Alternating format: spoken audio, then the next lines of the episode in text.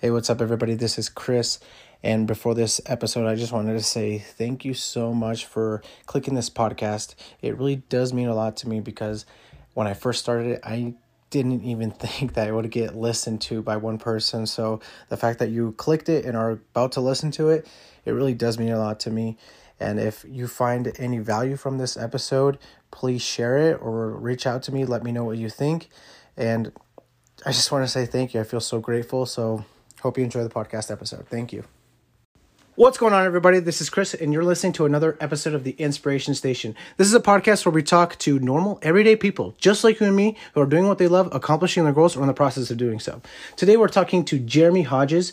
Jeremy is a 3D technical character artist for Warner Brothers Avalanche Software. He has spent a lot of his life pursuing games and animation. Jeremy, what's up? Hey, how's it going? Good, man. Good. Um, tell us a little bit about yourself. A little bit about me. Um, yeah, so like Chris was saying, I'm a 3D character technical artist for What does that What does that mean?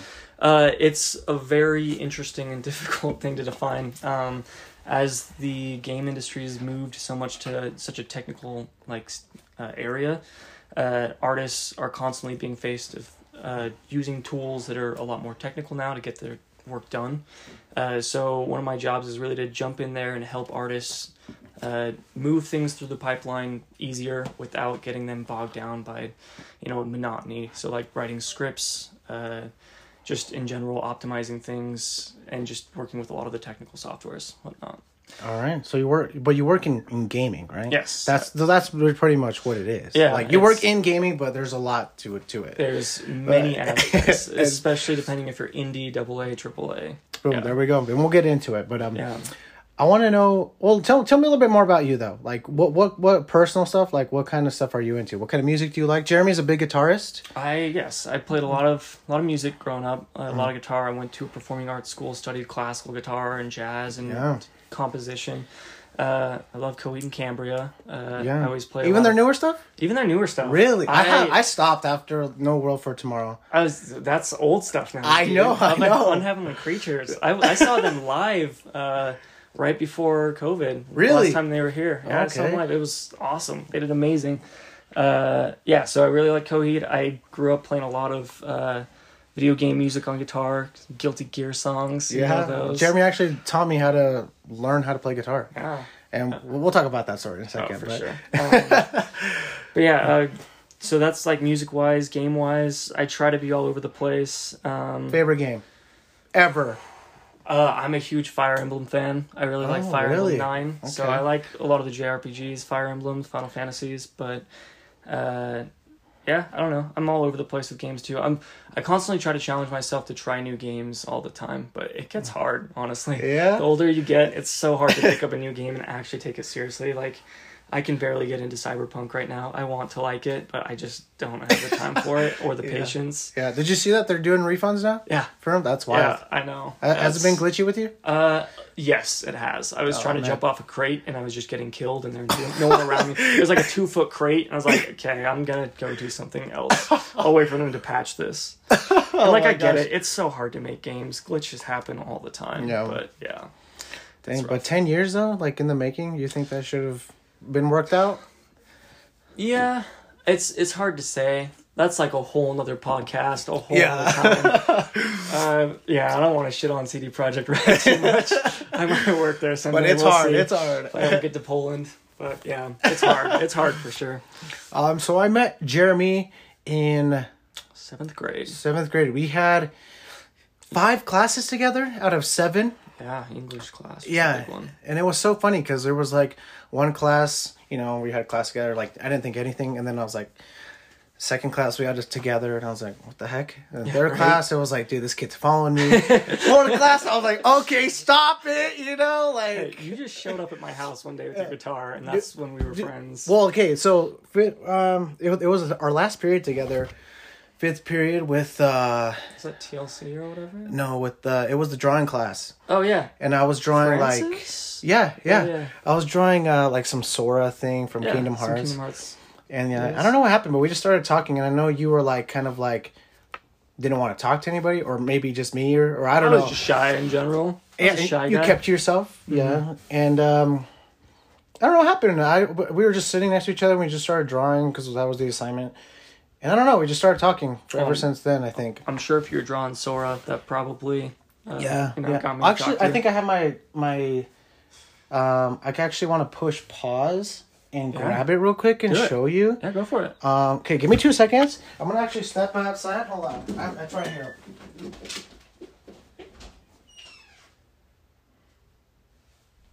I can find it.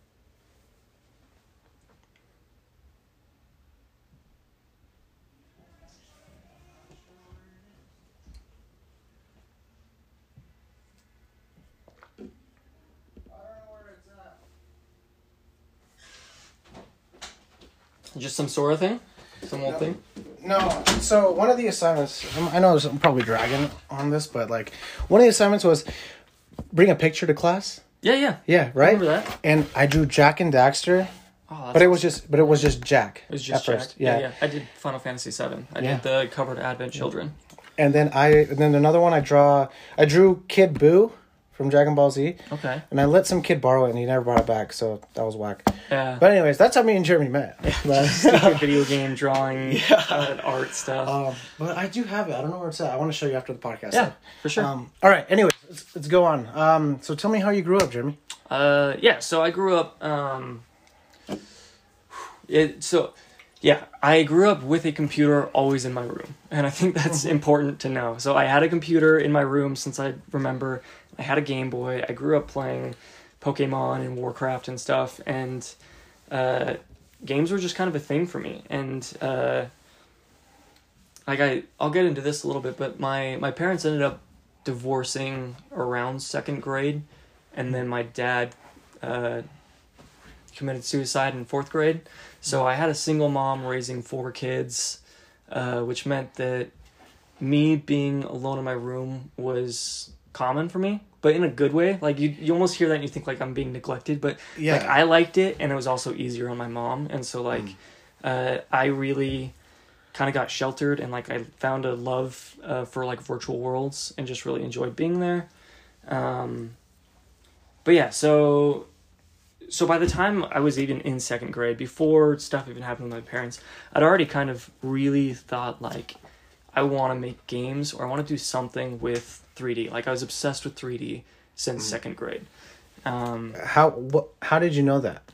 uh, I just lived in it so much, you know, like oh, uh, like you were playing games. I was playing already? games a lot, yeah. Oh, so okay. like one huge impactful game, which is funny, you kind of brought it up, Sora, but uh, Kingdom Hearts was huge for me. Like back in two thousand two, I mean, a lot of I'm sure. Mm. Isn't that when it of came out? Yeah, it was about Yeah. two thousand two. Yeah. So that was like after my parents had divorced, and like I would go over to my dad's and he bought me a PlayStation 2 and I had Kingdom Hearts, you know, and it was just like living in that world uh, as a kid was so fun and I just found that so interesting. Probably one of the reasons why I got into JRPGs was that game. Uh, brilliant move on uh, Tetsuya Nomura. I'll give him that for sure.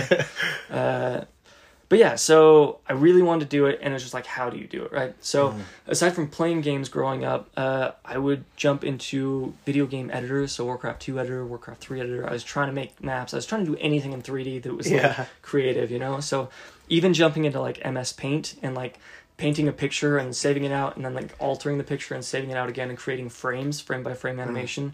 And you click really fast, and you can watch the, like your frames Oh, animate. Like back in the day, like that's Like how a you flip did it. book? Yeah, it was Well, like, a flip book. So if on, you on your computer. yeah, if you open up the folder viewer, you can click through them really fast, and you can see the animation, but it's Oh, not actually put together. You're just like Yeah. looking at frames move really fast, Yeah. which is animation. But uh, so I was even doing that back then, you know. Um, so yeah, like I knew I wanted to get into that. So uh, middle school was kind of a lull in the sense that I, you know, started learning music and really Mm. enjoying music, but like I had like my great uncle who was really trying to get me into music and I liked it, but I knew it wasn't quite my passion. And so it's my life's been a huge battle between music and animation and like what do I want to pursue? Um, and that kind of leads me to high school where I went to it's so confusing. I went to the Salt Lake School for the Performing Arts, which was attached to Highland High School, which also provided the Career and Technical Center. So I technically had three high schools, three different report cards. I was always on a bus between schools. Uh, at SPA, as the Salt Lake School for the Performing Arts, I was studying classical guitar, music composition, jazz improvisation, and really pursuing music. Um, I liked it a lot. I don't know if I was necessarily amazing at guitar, but uh, I found some, I found some passion in composition for sure. Um, and then uh, at the Career and Technical Center is where I started learning animation. So in high school, my junior year, which was awesome. What year was that? Uh, that was 2008, I believe. No, that was 2010. That was 2010. Oh, your junior year? Yeah. Oh no, you're yeah. Two, fall of 2010. Hmm. So 2010 Okay. to 2011. So um, that's where I first opened up Autodesk Maya, which is kind of the industry standard for creating 3D models. Um, and that was like fucking revealing like the treasure magic. Like That was what you needed, like doing all the things that you were doing before. I live in that program every single day right now. Um, yeah, so the literally the program that I took a high school class in is the program I use every day for like eight hours a day right now. so it's crazy. Like I totally support those like career classes for high school. I really wish they offered more. I had got so lucky that I got into that class. It was just Yeah. such a random thing. Like the I wish the counselors were just smarter back in high school and they would just Yeah. get you the resources easier. Um, because I stumbled across that and like there's so many places in my life where I kind of stumbled across the exact thing that I needed, Mhm. uh, and I'll get into it more. But um, yeah, so I started doing that, and like I knew I loved it. It was hard as hell. Like it's so demoralizing, and it- but you're like, this is what I wanted to do. Like I have to stick with it, you know.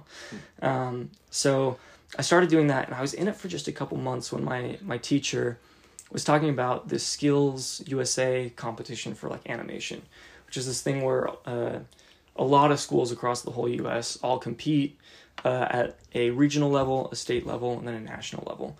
And so I was like, I'll try. Like he just pushed everybody to try because it was just the regional level. It was just like our district and I think GTI maybe, uh, Granite Technical Institute.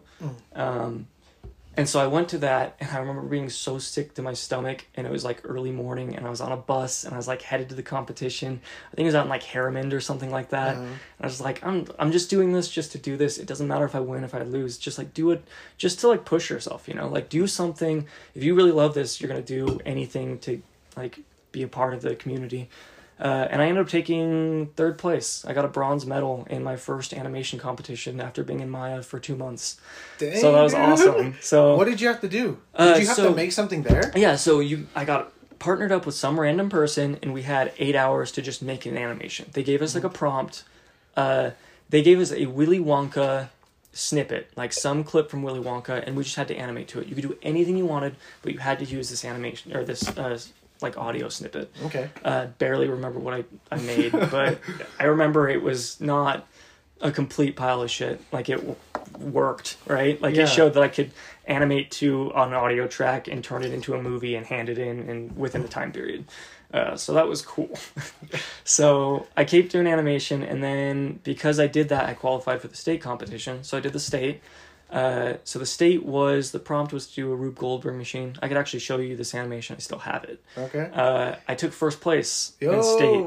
that's Uh, cool. So that was awesome, which meant that I got to, or I qualified to go to Kansas City for the national competition. And this was at the time that like I was running for uh, my high school president for senior year, Mhm. uh, but like. I, I did it like I was doing it, but I wasn't like that into it. So I lost my president, uh, like running whatever. Like I lost that to someone else the same day that I won my animation uh, first place in state, and it was like, I don't care. Like this is what I cared about. Like I Yeah. taking first place in state meant way more to me uh, as a high school student. So, yeah, it was. That's pretty badass. It was just another like thing to you know, uh, really show me what I wanted to do in life. You know, reiterate that idea that this is what I want to do. Um, so yeah, I went to Kansas City later on, did animation there. I didn't do amazing in nationals. I had a lot to learn, but also I don't regret it. It was an awesome opportunity. I got to talk to people from Autodesk and whatnot. Um, but yeah, my high school was just awesome. It was just really getting me what I needed. Uh, every year we went out to California because uh, one, my teacher was awesome and he really did care. Um, but he wanted us to really view this as a career that we could do, right? So we went and we toured Cal Arts for college, USC for college. Uh, I don't know if you're familiar with Cal Arts. Uh, Cal Arts was basically made, and I hope I don't butcher this, it's basically made by Walt Disney to make animators for Disney studios. Like a lot of Disney studios were there, or Disney animators came from Cal Arts. So I toured Cal Arts, which is where all like the legends came from, um, and saw USC. I wasn't that impressed with USC, but I won't get into that. um, and then we went and we toured DreamWorks. They were so awesome. Uh, a lot of the guys there I got to see. Uh, I don't remember his whole name, but Nikolai, who's the guy who designed all the dragons and How to Train Your Dragon. He like showed us all That's his cool. work, every single little scale on a dragon that he drew and like showed us like fine detail. I was like, holy crap, these guys are awesome. I loved DreamWorks. They were so cool. We went and viewed Disney's uh, Disney's animation studios uh, when they were. I think they had just finished Tangled. I think they're actually working on Frozen at the time. I was Oh, like, what's that in the background? Like, what's Frozen? Like, that's not going to be any good. That won't be important or relevant to the world. Like, they should just let that go, you know? Just let, let that go. Um, but we got to have dinner with the the daughter who I believe her dad was the director of Tangled, and she was the one who did all of the artwork inside of Rapunzel's tower in the movie. So that was awesome just to hear like from these people that are like background legends, you know, the people you don't hear about or uh, Yeah. see. They make it Um, work, you know. Yeah, they do. So, I mean, it was it was stuff like that where I was already looking at colleges and doing these competitions. Senior year was the same thing where like I went to regionals and made a cool pinball machine animation, and took first and state. I actually only got second in, but I really loved my animation. I know who went to the uh, national competition. I was super happy for them. They did a great job. Um, but it was more about like getting into the community and really pushing Yeah. myself. Um, we also, me and uh, one of the guys who I found that I really worked well with, uh, we also did an animation for the high school film festival that we took first with that.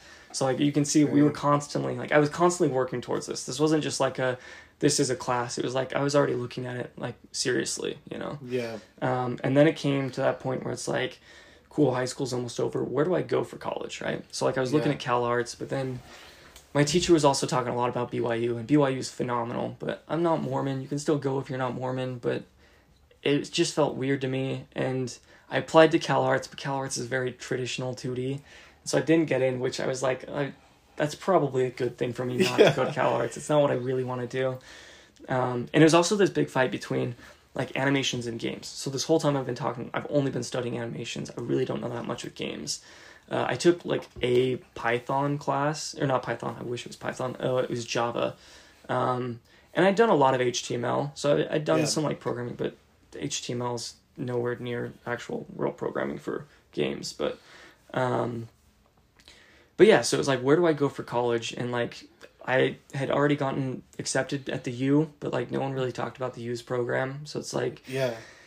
great, let's go to the University of Utah and figure this out, like what's going to happen with college. Um, so I remember like the first, uh, the first day of college, whatever, that like preview day where you go and you just check out the classes. I went up with, uh, Ali Castillo. Mm-hmm. Oh Uh, yeah. yeah, Shout out so- to Ali. What's up? yeah, what up, Ali? Uh, so, uh, I'm gonna jump back to that, but in back in high school, real fast. One of the projects that we did was an architecture project where we basically had to go get a shed, uh, like blueprint, and make it in Maya to the Oh yeah, yeah. like actual measurements. So like I was kind of playing around with architecture in a sense in 3D, like it was AutoCAD or something like that, or Rhino, some of the programs people will use. Yeah. Uh, and so I was already interested in architecture, and Ali was also interested in architecture. So we were both kind of looking at that the first day, and I was interested.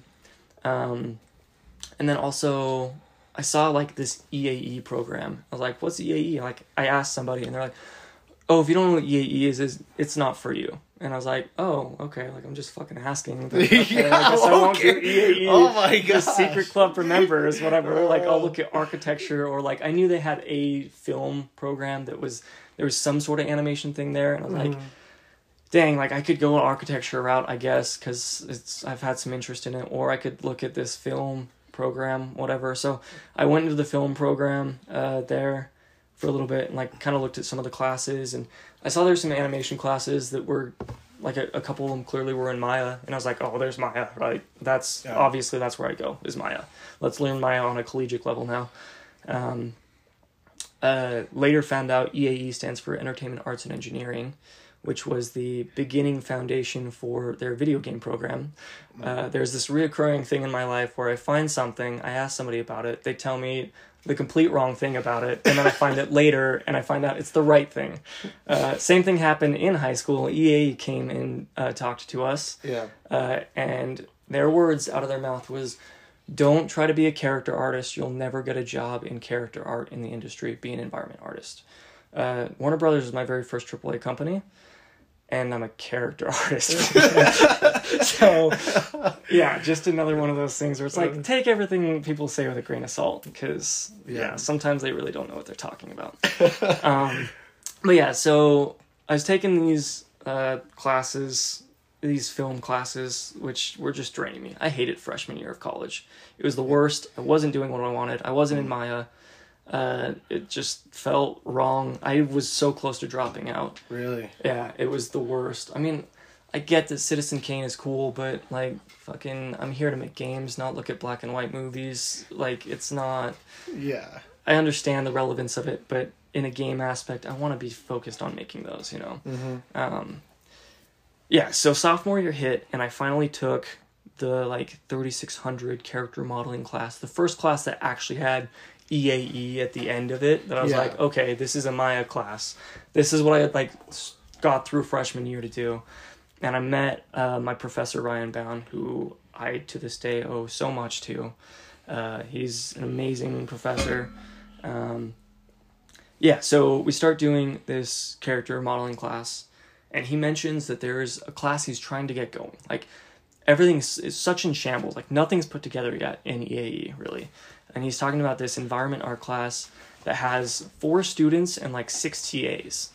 Like a, a college level class that has four students in it. He's like, hey, if anyone is interested in taking this class, like Yeah. please come take it or else this might not be a class anymore you know um, so i kind of talked to him afterwards and was like hey i've been doing maya for a while i don't know how like intense this is uh, this new class but i'll come check it out if that's fine he's like just come like i just need bodies right Mm-hmm. so i show up and i'm kind of seeing these guys and a couple of them have been in it for a while um, but i was like i'll take this class we'll see where it goes whatnot um, and like right off the bat i realized we're going to use UDK, the Unreal Developmental Kit, which is essentially Unreal Engine 3, uh, which like Gears of War was made in and stuff like that. Kind of. Uh, so we're gonna make environment environments in Maya and get them to UDK as a class. And I was like, what the fuck? This is a class? Like, where has this been? Jesus Christ, right?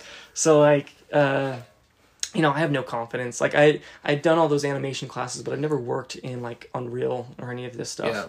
Yeah. Um, but I, I showed my professor all like the the films I had made, like all my animation competition stuff, and so he's like, "Oh, like this guy's been doing stuff for a while, you know, like he he's really into this." Um, and then, I, yeah, I just basically got thrown into the deep end. I remember the week before fall break, he just went hard on us. He was like, uh, told us everything about texturing in the span of like a class period, like what uh, diffuse maps are, and normal maps, and specular maps, and like all this stuff. I was like, I don't know what he's talking about, but Yeah. I have all of next week, which is fall break, to figure it out, right? And so that's what I did my fall break of my sophomore year was figure out what the hell my professor just talked to me about. Mm. Because it was literally like he just threw me in the ocean and I didn't know how to swim. Uh, so I had to get some floaties and figure it out. Yeah. So uh, yeah, so I came back from that awesome. I my we we did two things in that class. We started off by one he was introducing us to the Polycount community, which is a big community for 3D artists uh, where they just posted their stuff. Um, and that was it, so it wasn't just about learning the classes and the tools, but also learning the community and the resources, right? Um, and so Polycount was awesome. So he had us do a Polycount challenge, which is where somebody somewhere uh, just posts this uh, image every month and says, "Make this environment," and like anybody who wants to can compete in this challenge. Uh, It's like Good Will Hunting or what? yeah, You kind just of. figure it out. Yeah, you just figure it out. So, uh, so it's some bar scene from something. So my teacher taught us based off of a challenge that was already on a site, right? Um, so we could post at the end. So it wasn't just like we were showing our teacher. We were going to turn this into a Polycount with Oh yeah. yeah. all these other actual 3D artists. Like industry people go on this site. Um, Dang. yeah, so this was awesome because he taught us how to block things out and how to start using the, the tools. Um, I did okay, and then the next half of the class, uh, he just said, "Go get a concept artist and or concept and start making that." And so I picked a this cathedral from Guilty Gear. As you know, I love Guilty Gear. yeah. Uh, so I started making this cathedral and I started really kicking butt at it. Like this was where I was like, oh, this is awesome. I like environment art. Like I could see myself doing environment art. Um, so yeah, I, I was doing that for a long time and started to get confidence and then started to meet the people uh, around me. And then that turned into taking hard surface modeling classes and texture classes. And I remember uh, it's it's one of the funniest things. When you really love something and you see other people doing it and they're really good at it too, you almost like get jealous in a way or like you're like, "Oh man, should I hate that person? Like how should I view this other person who's also really good, you know?" Uh, and I did a good job at like saying, "No, like put that aside. None of that matters. Like check your ego at the door." And I went and uh, I noticed that this guy was super good and I started sitting by him. Uh, and we we slowly started becoming friends. Uh, spoiler alert: I sit right next to him every day at work now at WB. so yeah, this was my sophomore. Does he year. know that? Does he yeah, know oh, that? yeah. He We're, we're really good friends. We're basically best friends. We hang out all the time. But yeah, we. Uh, I mean, he's super good. He's so skilled at what he does. Um, but it's literally one of those things that like sophomore year, which was 2013, 2014, whatever, Hmm. and I work with him now in 2020, like uh, professionally. Um, and I saw this guy every day for the rest of college and master's program. So this was my undergrad where I was doing uh, film EAE. Uh, it was probably in texturing class or hard surface modeling that I met him. Uh, and yeah, so so I was kind of going through these classes, getting to know the people, building relationships, uh, taking critique, and uh, the next year hits, and this whole time I'm working at Kohl's, which I think is important to like point out. Like, Yeah, I, I visited you once. yeah, Yeah, you're like, I work in the back over here. Yeah. I remember walking around. just working on like the shoes department, Yeah, and, like, yeah. the, you know, home goods department, whatever, and you just show up to work every day, and you're just like, this is the worst. Like, Mm. I feel like crap here. I'm so much better than this. I'm putting all this time into this thing that I hope is a career one day. But how do you get there? You know, how do you actually get to that career? Um, and I just remember like opening up cash registers at like 4 a.m. in the morning, just thinking like, like it's like Christmas, you know, and so you have to be there super early, and just thinking, like I, I could be giving so much to like any studio or anything that would let me just be in Maya right now, you know? Like even if I was getting paid 7.25 an hour, like just let me be in Maya. Like I'm so sick of doing this stuff that doesn't matter, like rotating shoe boxes so they're at a 90 degree angle. Like that's what I'm spending my time doing. Like I could be in Maya doing something legitimate that I've been studying. Um, and finally, one day, uh, Ryan, my professor, called me up and was like, "Hey, uh, would you be interested in modeling stuff for flight simulators?" I was like, "A job in Maya? Like, yes. Yeah. Anything is better than Kohl's, you know." dude, So those it's like- shoes needed yeah, you, dude. Fuck those shoes, dude. like I I want to be in Maya. So um yeah, so he calls me up. He says there's only two spots. I have three people, but you should come and just check it out. And so we went and toured and I remember just yet again being being there and thinking like you know, maybe I should just give this to this other guy. Like, I feel bad if, like, one of us doesn't get it. Like, who should get it? We're kind of talking to people and seeing what they do. You know, like, I don't have confidence back then, you know. Like, I've been doing this for a long time, but I was still nervous. Um, This is the real deal. You're gonna get yeah, paid this, to this do was what a real this- paid thing. I didn't know what Yeah. the money was like, but I was like, it doesn't matter. I don't care if I'm maybe doing it for like seven twenty five. You know, I mean, Kohl's wasn't paying me much more than that anyways, so fuck it, right? Yeah. Um, but I actually ended up really hitting it off with them, and uh, I got the job. Uh, so it was a military and commercial flight simulation simulation company called Rockwell Collins, um, and boy was I so nervous every day for that Oh. to be like, okay, I'm modeling stuff for an actual thing now. Like, yeah. Let's let's do this. It wasn't quite games, but it was so close to games, uh, Yeah. and it was a paycheck, right? It was like twice the money I was making at Kohl's, and they were uh, paying for my schooling even. So it was Oh, already wow. more money, and they were paying for my tuition. It's like this is incredible. Like leaving Kohl's and like telling my boss that is like, oh, it was so good. Uh, yeah, it was one of the best feelings ever to just leave Kohl's. Um, ah, man, yeah. So I I start working here. Uh, I start modeling. Uh, What year was this? this was 2014.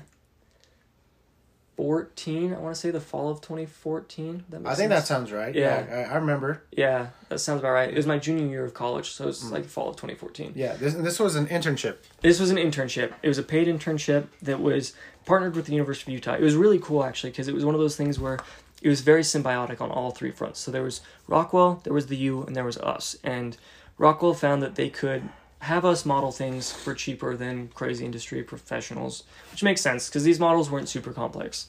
Um, so we were cheaper. The University of Utah got money out of it, and we also got our tuition paid and we got paid. So literally all three people benefited from this deal, That's cool. which is way cool. Uh, it's not very often that everybody you know benefits. So, um, yeah, my first model was the CH53 Sikorsky uh, Sea Stallion model. Still remember it.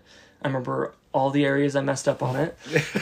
I remember everything I did wrong and all the lessons I had to learn. Uh, and I did good, but I messed up a lot along the way. And I but did they know that yeah, you were going they, to? They knew like- that, and my boss was awesome. Uh, my boss was named Chris, and he was super patient. He knew we weren't going to get it right the first time, and he knew there was going to be a lot of corrections. And he basically just started training me, right? So, uh, and the the other thing that I really learned is like, don't hide things. Like, don't hide things, and don't make excuses for things. Like, if you messed up on it, like just fix it, right? Um, I remember actually. I have a really good story, real quick. yeah, go for it. I'm not gonna say his name, but I knew I know you'll know who I'm talking about. I remember when we first learned how to start driving. You, Yeah. me, and this other person. Like we were like, you know, all in high school. We were like about to start taking our tests or whatever, and then my our friend was like, "You know what? I'm I'm I'm gonna cheat on the test." And then I remember you you were like, Yeah, why? You- uh, yeah, you were like, "Why? You need to learn how to drive. Like, why are you gonna cheat on the That's the test?" stupidest thing. but I just was like, "What the heck? That is the craziest thing ever!" But yeah, I just wanted to put that in there. so Yeah, yeah, no, like, don't lie. Like you need to, you need yeah, that. it's actual things. It's gonna benefit you more in the long run if you just like learn how to get it right. You know. Um, so yeah, Rockwell Rockwell is huge, and I was there for the rest of my undergrad and Yeah. my master's program. Right. So my master's program, I was doing Rockwell, uh, my capstone project, which is the last thing you do. Uh, in the program, and I should actually get into that real fast. So I've been telling you about this EAE program and how not put together it was. So Yeah. one of the professors actually came to me and the guy that I sat by that I was talking about earlier. His Yeah. his name's Isaac. Uh, he came to us and a couple other people and said, "Hey, we're gonna do something with you guys if you are willing to do it, which is called a Bachelor of University Studies. So we're basically going to say." hey, the major that's in place right now is not good. It's not set up correctly. This is like collectively what we think should be the major. So normally when you do a BUS, you could do a BUS for anything uh, that you want. You just have to like create your own course and present it in front of people and get it approved. So because there were so many of us doing it, we kind of made some, our own degree together and presented it in front of a board. And the board was like, "Oh, this seems legitimate. Okay." Like we wrote why we're doing it, like what career we were trying to get out of it, the classes that we were needed to take, um, and that actually ended up being the foundation for what the new EAE program is now. Is the BUS degree that we created back then. Uh, and so it was because of us students why the U's undergrad program is really put together now. Um, so yeah, that was huge. So one of the last things you do in uh, EAE or what we did with the BUS was a capstone project, which is here's one year, here's a collective group of like uh, students, and you break off into teams and you make a game, and you cannot graduate unless you get this game published. You can't just make the game and like play it, like you got to get it on Steam or like on a console or like on iOS or Android.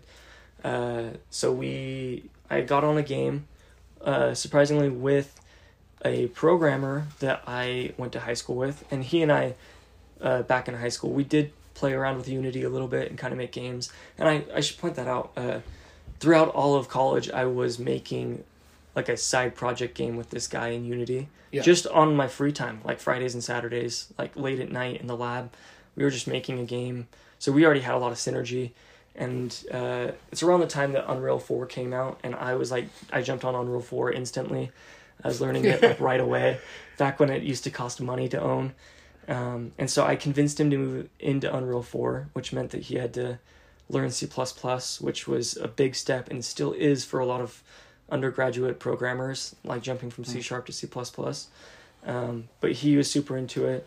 Um, spoiler alert uh, every game that I've done as a professional has been in Unreal 4. So good thing I jumped on it when I did. Yeah, for real. Um, like I was even making tutorials for Unreal 4 that Epic Games, the people who make it, started realizing, and they they start they still send me emails. I got one the other day where people can post on their forums, and anybody who's related to like that issue, they'll send them an email to see if it, like that person can come help. And I get those all the time still, where I like go and I'll help some people on the forums.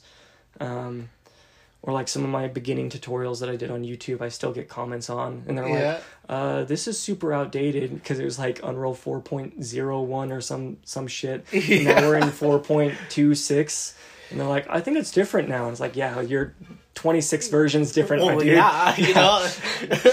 So uh, yeah, I should probably just go and update that one day. It's just funny; it pulls up all the time in people's uh, searches. Um, but yeah, so I started making this game. Uh, it's called Fitting In. We were doing an Android iOS game. Me and uh, this guy, uh, his first legitimate game I published. yeah. Um, it was awesome. It was not that great of a game, but it was. We learned a shit ton from it. We did not know about source control. Uh, we were literally passing around a flash drive that had the game on it, and people would just plug their shit into the game, which is horrendous. if you talk to any game developer, they would they'd probably cringe and die if they heard that we made a whole mobile game on a flash drive. Uh, but we made it work. It was nuts. Um, and yet again with competitions, like throughout all my undergrad too, I was doing, uh, I was sending things to competitions. We were making games on the side. Um, so like I've always been doing competitions. Basically, is what I'm getting at. Uh, but I graduated from that, and then it was it was obvious to me that I should go to the masters because I was working at Rockwell and I was starting to be like getting really good at it. And my boss really liked me. I was fast. Uh, I was doing great work. Uh, By this time, you have everything down now. yeah, to a degree. I mean, I'm still I'm still learning some things, and they're still learning things. Like we started doing uh, ships, and ships hadn't been done as much, and we're trying to find out new ship ways of doing things. And they're in a different program that I'm using because they've been using something called OpenFlight Creator, and I'm using Maya. And the whole their whole thing was like everybody's using Maya. Maya is the industry standard. We're using old dated tech. We have to find a way that we can get Maya to work with our tech. And so I also worked with that pipeline a lot to see Okay. how can we transfer things to them, um, and also just trying to help their texturing programs and uh, play around with more than just Photoshop because Photoshop is was kind of the standard for texturing. So we started using uh, Quixel uh, and Substance Painter, and this was the time that uh, physical based rendering became a thing. You see physical based rendering now. Uh, it was really the big jump in material definition between kind of uh, the PlayStation 3 and the PlayStation 4. Did you ever play like the Dragon Ages or anything? Mm-mm. No, Um, how about like the Kingdom Hearts? So you played Kingdom Hearts 3 at least? No, I haven't You because haven't? I haven't beat the other ones yet. I'm Oh, like really? saving it. Yeah. I'm trying to think. What PS4 games have you played? Just like PS4 or this like one? yeah, any any of that. Uh, Uh, era. uh, let's pull them out right here. okay, let's do it. I have Call of Duty, Modern Duty. Warfare, Sure, Call of Duty probably works. FIFA, Oh, nah, FIFA doesn't work. Spider Man. Spider Man's Destiny. Yeah, sure, any of those. So, uh, one of the big jumps is physical based rendering, which allowed people to start looking at uh, metallic channels different. Like, that's one of the main things. So, like, the metalness of how things used to look, where it was like flat and kind of painted. It Yeah, didn't like kind of like in Halo. Yeah, Is like Halo. That's how I The- picture. Halo's perfect. Halo's Yeah. a, a perfect jump. How like it looked like it was flat, and then all of a sudden you do this jump, and like it's actually reflecting. It looks like metal. It's like Yeah. it's physically based, and it's rendering correctly like metal should. Have you ever seen Scooby Doo? Uh, depends on which Scooby Doo. The first, the for like the first ones, the first generation. Yeah. I, I is that how kind of what you're talking about? Like when like they're walking right in the in the hallway or whatever, and it's like two D, right? Yeah, yeah. And like they're walking down a hallway, and they're like, "Oh, I wonder where the guy's at," and like he's literally sticking out because. Like everything else is flat, Yeah, but right. he's like like Actually very 3D. vivid and colored Yeah, yeah. and like is it like that? Is kind that of like that. about? Yeah, it's just Okay. like you can see that materials are now actually looking like what they're supposed to be. They're not just like Okay, yeah. painted, right? yeah. um, yeah, so I'm trying to exactly remember what I was getting at with PBR. Or uh, just that PBR was this was when PBR was hitting, and kind of there were programs that were coming out that I was learning that Rockwell didn't know about because they were still doing kind of a legacy style of texture work, um, and so kind of helping helping move that pipeline to them and teaching them while they're teaching me. So symbiotic yet again, which is awesome. Um, but yeah, so I'm I'm graduating at that time, and I'm like, I kind of just want to get hired on here. Like they're treating me well. I'm doing great. The, the pay's awesome, and I love my boss. Like there's nothing wrong with this job. yeah. Um, but they they obviously were talking with the University of Utah a lot, and keeping me as a student was cheaper for them and probably better at the time. So they're, they're kind of like, you should do master's program, right? So I, I go into the master's program, and I was kind of considering it anyways, and my teacher was pushing me to do it anyways. Mm. Um, and it was fun. It was a lot of fun to jump into the master's program. And the thing about the U's master's as opposed to its undergrad is the master's is put together. It- Yeah. At the time, it was number one or three, or it's always within like the top 10 schools for game development. Really? Yeah, so the master's is legit up there. Um, and so, uh, yeah, I start jumping up there, and people from all over the place are in this master's. There's people from China, there's people from India, there's uh, people from like Europe, like there's a Norwegian guy who's super tall and awesome. Um, but some people had some experience with games. Some people were traditional like art backgrounds, like they just draw, like they don't know anything about games. Yeah. Some people are completely away from games. They've been studying like communications and they're here to learn how to be a producer for video games, right? Uh, you had writers too. In fact, one of the writers that I went to my master's program with, I'll brag about her because she just got on Forbes 30 Under 30. That's awesome. Uh, she is the lead writer for Ratchet and Clank, the new one right now, which is rad. Like I never so would have cool. thought that we would be in a class together and go through the same cohort. Uh, cohort being basically the year that you go through the program. Mm. That group of seventy people are like your cohort, right? That's cool. Uh, and you all you do everything together basically as a group. So you take essentially the same classes, but you specify. So the the tracks are producer, uh, artist, tech artist, and engineer. I went tech art route because I'd already been doing a lot of art, and I wanted to see what the tech art route was. And Ryan, my professor, was really pushing me to go there because he said it'll open up a lot of doors for you, which Yeah. it does. Tech art is insane and it's huge, and there's so many things you can do with it. Um, but yeah, so as a as a group, you, you go through this master's program, and you you're just doing uh, games every two weeks. They're called rapid prototypes. They give you a prompt. You make a game in two weeks with this team of about ten people, and you're doing this for a whole semester. And so you're just getting a lot of like, uh, what works, what doesn't. Like, uh, how do we be creative? How do we make games? Uh, none of this had to be published. It just had we just had to have a final product Yeah. essentially. Um, and then we're taking game design classes, and then we're specializing in our field. So in tech art, I was doing some motion capture and rigging and uh, different tech art things, VFX. Um, and we moved into the next semester where we started our thesis project, which was now you have a year and a half to make a legit game. It was a lot like Capstone, but we actually know what the hell we're doing now a lot Yeah. more. You know, like we just made so many prototypes that we're like, oh, we've made a game from start to end now, kind of yeah. like we, we'll be better at this and we split off all into teams uh, and yeah the goal is just to make something by the end of your program uh, so we, we started working on this twin stick shooter called uh, Ore uh, Oh, is that? I, I remember. I remember you posted it on Facebook, yeah and it was like it, it reminded me of like um, what's that game? It's a zombie game. You're running around. The screen is just like that. Oh, I guess it's like Gauntlet. You play it's kind of like Gauntlet? gauntlet yeah it's Gauntlet. like gauntlet with guns uh, yeah.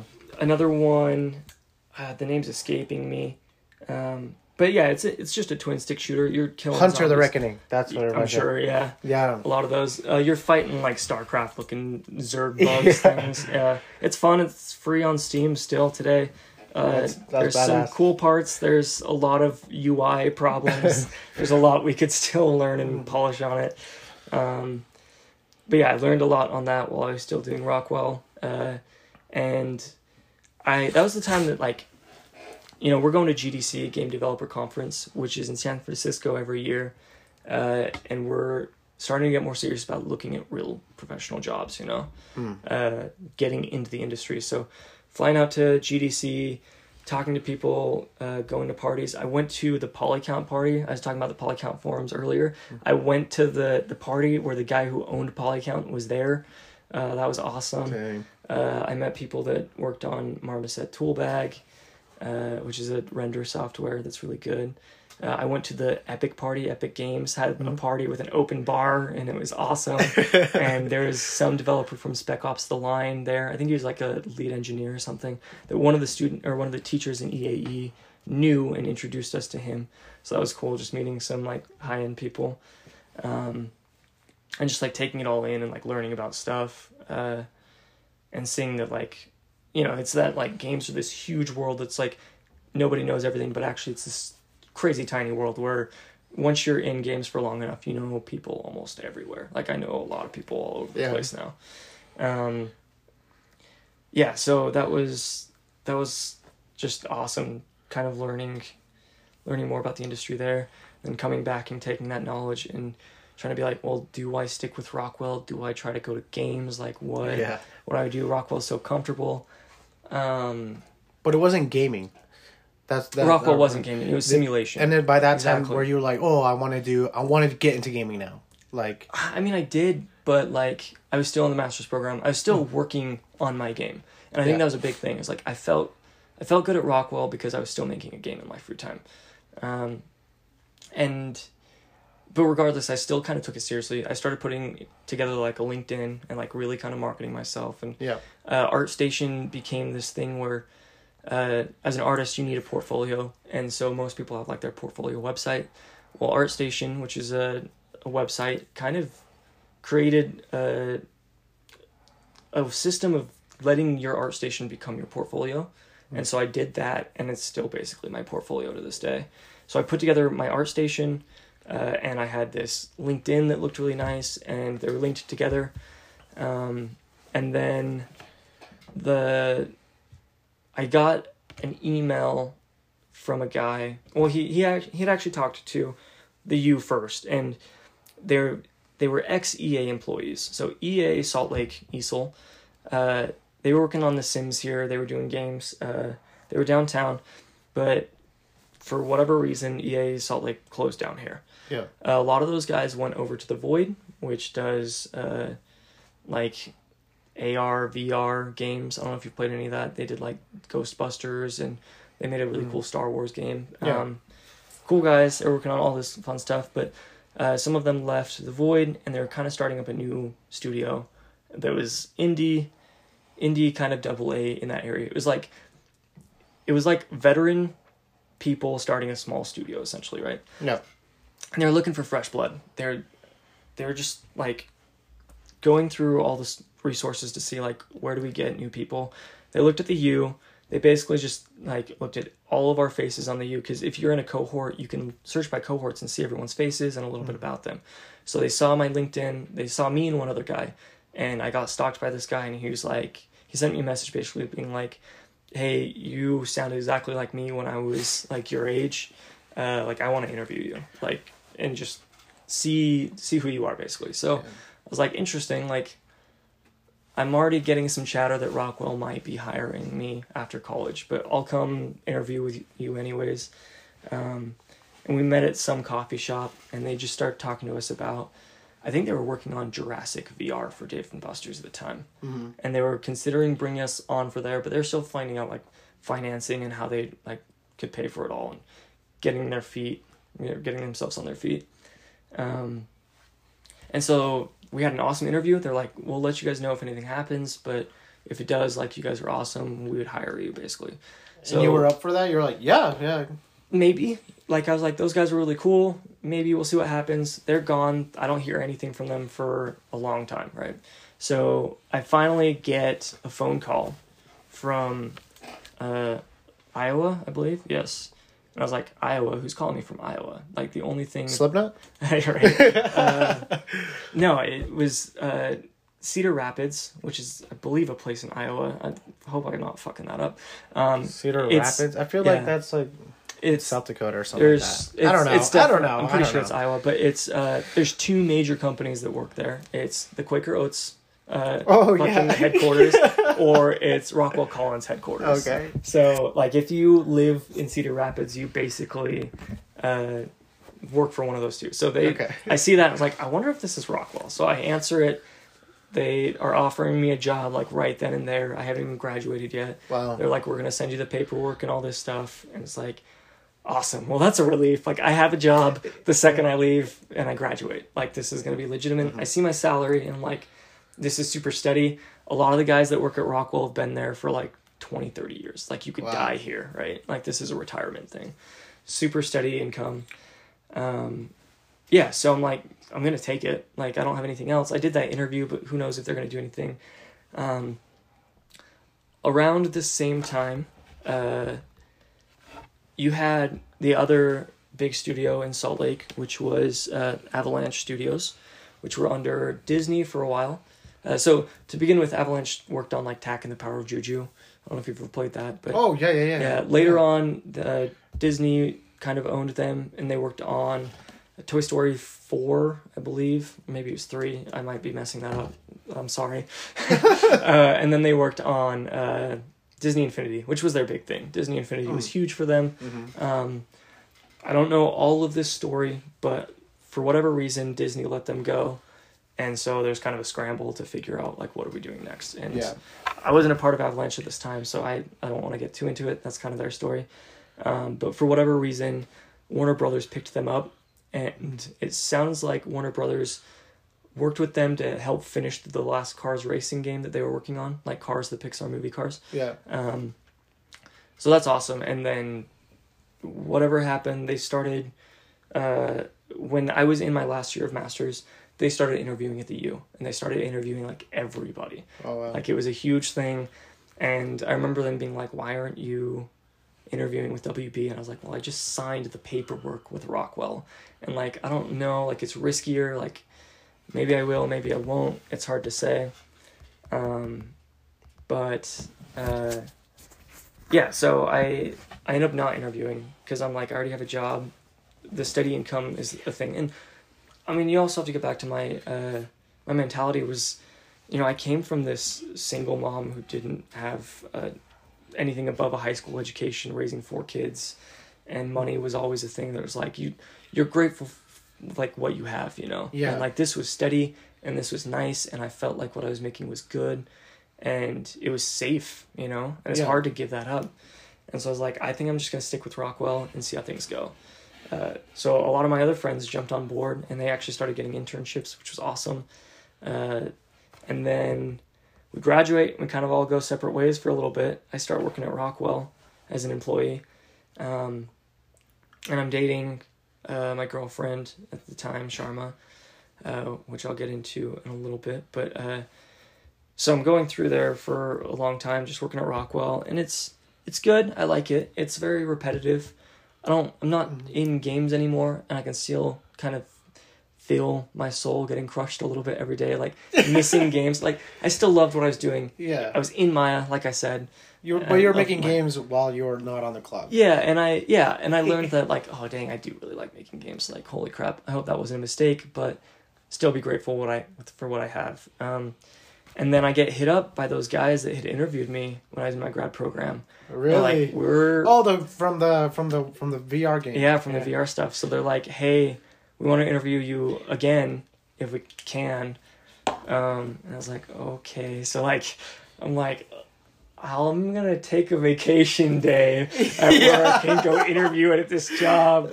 Like, oh, How how long were you working at Rockwell? three months as an Oh, actual like like hired. Yeah, like- so I've been an intern there for three and a half years. I'm here for three months, and I get this call like trying to poach me. And so I go downtown and I meet up with these guys and I'm talking to them and they seem so legit and like I can tell it's still risky, right? It's super Yeah. risky. Um, but um, I'm just like, this is really interesting though, and I, I tell them like, you seem awesome. This seems awesome. They're like, they told me I'd be working on Star Trek already. They couldn't say much more besides like, you're gonna be working on Star Trek, and the last game we put out was Jurassic VR. So like, I went to Dave and Buster's and I played it. I was like, I gotta see what they're working on. Like before Yeah. the interview, I gotta do my research. Right? Yeah. Like I'm not gonna show up to this empty-handed and not know what the hell I'm talking about. So Yeah. I go and I do that, um, and Did you like it? yeah, I liked it. It was fun. It was. hey, hey, you don't work for them anymore. You, No. you can be honest. I mean, honestly, for for the time frame that they did it in and the restrictions that they did it under, it was it's pretty cool. It's a fun experience for like what six bucks at Dave and Buster's. Have you played Jurassic? I'm, I've never been there. oh really? Yeah, Oh man, I should take you. I have three games in Dave and Buster's. really? It's a yeah, it's a date. yeah. So Maybe that's what we should do when I when I meet your lady. Yeah, yeah, That would be fun. play. That'd be way fun. I think we can still go to Dave and Buster's. Uh, I think it's open. Hopefully that machine's open. I know they Yeah. sanitize it all the time, but. COVID, you know. Yeah. Um, but yeah, so I'm like, do I leave this security blanket for uh, this like double A indie studio that's made one game? But these guys are all veterans. Like they worked at EA. They talked about The Sims. Like uh, Mm-hmm. the guy worked at Ubisoft on The Stick of Truth and like Oh, yeah. Rocksmith. You know, Did you look? You saw all their work though. I I saw some of their work, um, but I knew that they were legitimate, right? Yeah. Like talking to them and stuff, and it was like I was nervous, obviously, and I was also like, I'm I've been doing flight simulation. I haven't made like a legitimate game. These guys are like professional, so I was also underselling myself in a way because in a way my soul was crushing. Like I kind of wanted out, you know, Mm-hmm. like I. But also I was scared, so I took like a week to just meditate on it, and that's literally one of the like the biggest skills I've learned in life. When I have like a hard decision, like I take a week and I literally just meditate. Like I will sit in the bath for like an hour and just like think of all the different possibilities and Yeah. really like get in tune with like how do I feel about a situation. And if I do that, I tend to make the right decision every time. That's very skillful Yeah. because I feel like sometimes a lot of people sit in that and they get anxiety because they're, and I, I get like that too Yeah, yeah. sometimes. Like they're, it's like afraid of there's. It's like Netflix. Yeah. You want to, you don't want to, you don't know what to watch. Yeah. Because you don't want to get twenty minutes into it and you're like, oh, this movie sucks, but I have to finish it. Like, no, you don't. Yeah. Just go back. Yeah. It, Like, for sure. I feel that for sure. But uh. Sorry. Uh, no, you're fine. I was just gonna say you brought up anxiety. It's my only way out of anxiety. So oh wow, um, I like that that you actually like do something about it Mm-hmm. instead of just like just sitting and like dwelling on it. I'll just sit there and my stomach will just hurt, and that's the worst too. or like I'll yeah. just miss out on the opportunity, right? And the other thing is, my girlfriend was talking to me. This was actually, uh, I can't remember if this is Coheed or New Found Glory. I was talking. We were at a concert with my my girlfriend, uh, and she was just saying like, uh, you know, all your friends went out to games and they're all doing really well. Like, do you really want to settle for just like staying at Rockwell? And like, I I still really liked Rockwell. It's great, but it did kind of push me to be like, oh, maybe I should do more. You know, like sometimes you need that other person to like push you to go further. Sometimes, like it's so easy to get stuck in a security blanket, uh, especially as an adult. Um, but also, you know, you don't want to make stupid, rash decisions. So it's, uh, it was a tough one. But uh, I ended up deciding I was going to take it, and I remember like that exit. This the second I told my manager, she was like, "What are they offering you for pay? Like, what can we Oh, match? wow. Like, why why are you doing it?" I was like, oh, "I mean, it's I'm going because I'm going to go work on Star Trek, which I knew nothing about Star Trek. Yeah. but I was like." I gotta go watch all the movies. I gotta go like, watch all this. I gotta go like learn Star Trek in like a week. yeah, Um, does the hand thing and everything. yeah, exactly. Uh, yeah, I'm a Spock. Whatever Spock is, you know. Uh, so yeah, I I go and I basically leave them after three months, and I remember someone being like, "I think that's a record." Like, I don't think anyone's left after three months. This is a, a place where people have been here for like twenty to thirty years, and I, Yeah. I was there for three months, and they were looking for fresh blood because people were because they were older and they A lot wanted to, they were almost like replacements. Yeah, exactly. And I had been there for three and a half years, and I was liked and hardworking. Mm-hmm. I hit deadlines, all that kind of stuff. Um, yeah. So then I kind of start Strange Reptile, which is the name of the studio that I had been. That's their name. with. Yeah, Strange Reptile. That's so, kinda cool. Um, yeah, it actually is the Latin uh, translation of Allosaurus, which is the Utah State dinosaur. And their Oh. first game was Jurassic Park, so That's that's where the name Strange Reptile Ah. comes from. I know. I remember like interviewing for them. and I was like, "What kind of fucking name is that?" But that's cool though. That's Right? interesting. It's like, but also the whole adjective and then animal thing, like naughty dog, is like such a thing. Yeah. Strange reptile, naughty dog. It kind of fits like what you'd see Yeah. as a game studio. Um, but yeah, so I, uh, my boss manager, whatever we want to call him at the time, Aaron Murray, who's the guy, uh, had At Rockwell. No, uh, Rockwell was Chris. Aaron Murray's Oh, yeah, right, my right, new right. boss at Strange Reptile. He was a tech artist in the industry. He worked at Ubisoft. He Mm-hmm. worked at uh, EA Salt Lake. Um, I'm under his wing basically, and he's just like throwing things at me. I basically, I show up. We're in this super small rented office downtown. Uh, it's me and it's this engineer who I later find out was my TA when I was taking Japanese in uh, in my college freshman year. So that's the other thing. You never know who the hell you're going to work with. Yeah. Be nice to everybody because you never know when your TA is going to be like your working buddy. And it, basically, Aaron's like, cool, we got to make the Star Trek game. Here's your engineer. You're the tech artist. That guy's the artist in the corner. Go. You know? Yeah. And it's like, okay, this kind of feels like Rapid Prototype, what I did in my master's program in a way. Mm. You know, I'm in Unreal 4. I've been using Unreal for a while. I've made games in this. I can do this, but I'm also working at like a bigger league now, right? So Yeah. like I'm still nervous. Um, I'm just trying to find myself like, what the hell is a tech artist? Like, what is my role?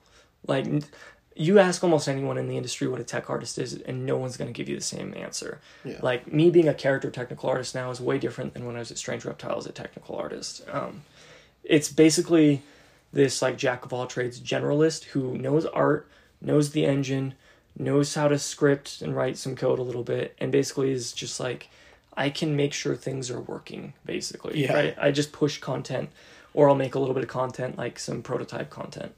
Um, so yeah, we're working on this Star Trek game, and me and this engineer are just hitting it off. We're killing it. He's super good. Um, and yeah, we we start moving up. So we start touring. Like uh, the CEO shows us what the new office is going to look like, and I can tell this company's growing, and we're getting Yeah. bigger. Um, so we moved to the new office while we're working on Star Trek still. Um, and this is all for Dave and Buster's VR. Uh, I think I can talk about everything here. if you're not sure, don't. yeah, you know. right. Like, so if there's anything I leave out, it's just Yeah. me. the game industry and lawyers are all over the place. Um, but yeah, we're working on Star Trek. I'm working on cool stuff. I'm doing cool VFX where I'm like polarizing the view screen. So like you come out of orbit and there's this giant bright star in front of you, and uh, this guy says polarize the view screen, and there's all this cool glittery stuff that like falls on your screen, Yeah. and it turns the sun from being super bright to being not bright, and like. How do you technically do that with VFX to make Yeah. that thing out there change at the same time that this thing on the windshield is changing? uh, and then just like fun ship damage effects and like sparks and like how are we going to make the animation work on the characters? Like this was all my job to find out. Is like jeremy will figure it out just have jeremy do it. Uh, like It, and so when they threw that at you, did you not know how to do any of that? well i've been doing a lot of it when i was working on ore and that's why this guy Oh, really liked me. He saw my stuff on ore and with ore i'd put together the best i could of like functionality. Because one of the things i wrote on like my linkedin was that i like to make things work. Like i like to figure out how to make something come to life. Like not just model something or draw something. Like i want to make it do the next step where uh, this console is going to glitch. It's going to spark. It's going to explode.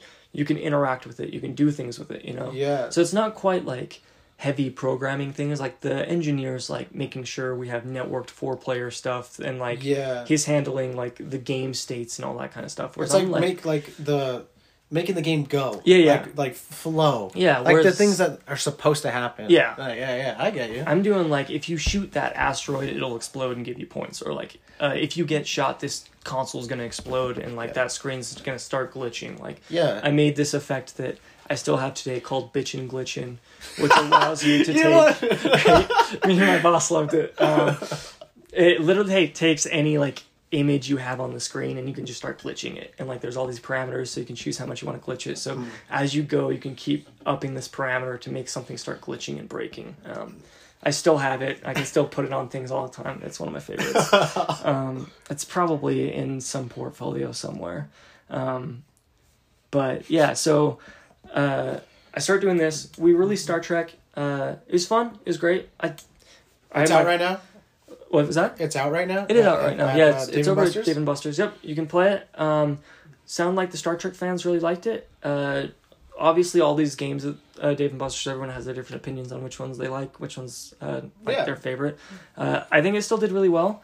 Uh, of all of them, I think some of the other ones I probably like a little bit more, but it was also like my first like game like like, outside. professional. Yeah, Outside. Of, I'm yeah. still super proud of it. We got uh, Zachary Quinto, I believe is his name. He plays Spock in the newer J.J. Abrams. Oh, okay. Uh, he came in actually. Well, he did it virtually, but He he, voice voiced- act yeah. Spock for us, which was That's dope. awesome.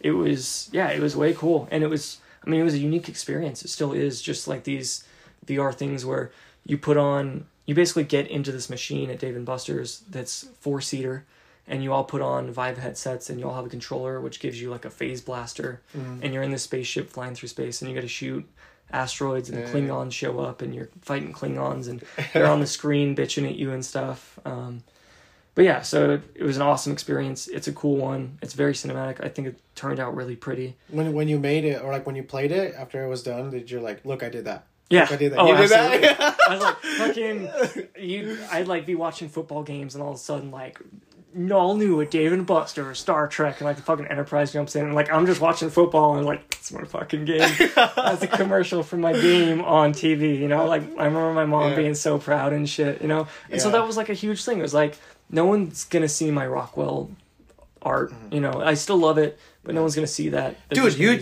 you literally showed me the one of the one of the things that you made. Uh, what was it? Uh, a chopper. yeah, probably A like a chopper. helicopter. Yeah, a chopper that you you said that the the, oh, the, president is gonna. VH92. Yeah, so the VH92 Sikorsky, I forgot the rest of its name. Uh, it's the new helicopter that's supposed to replace the Sea King, uh, the big Hmm. helicopter that the president's been flying around in forever.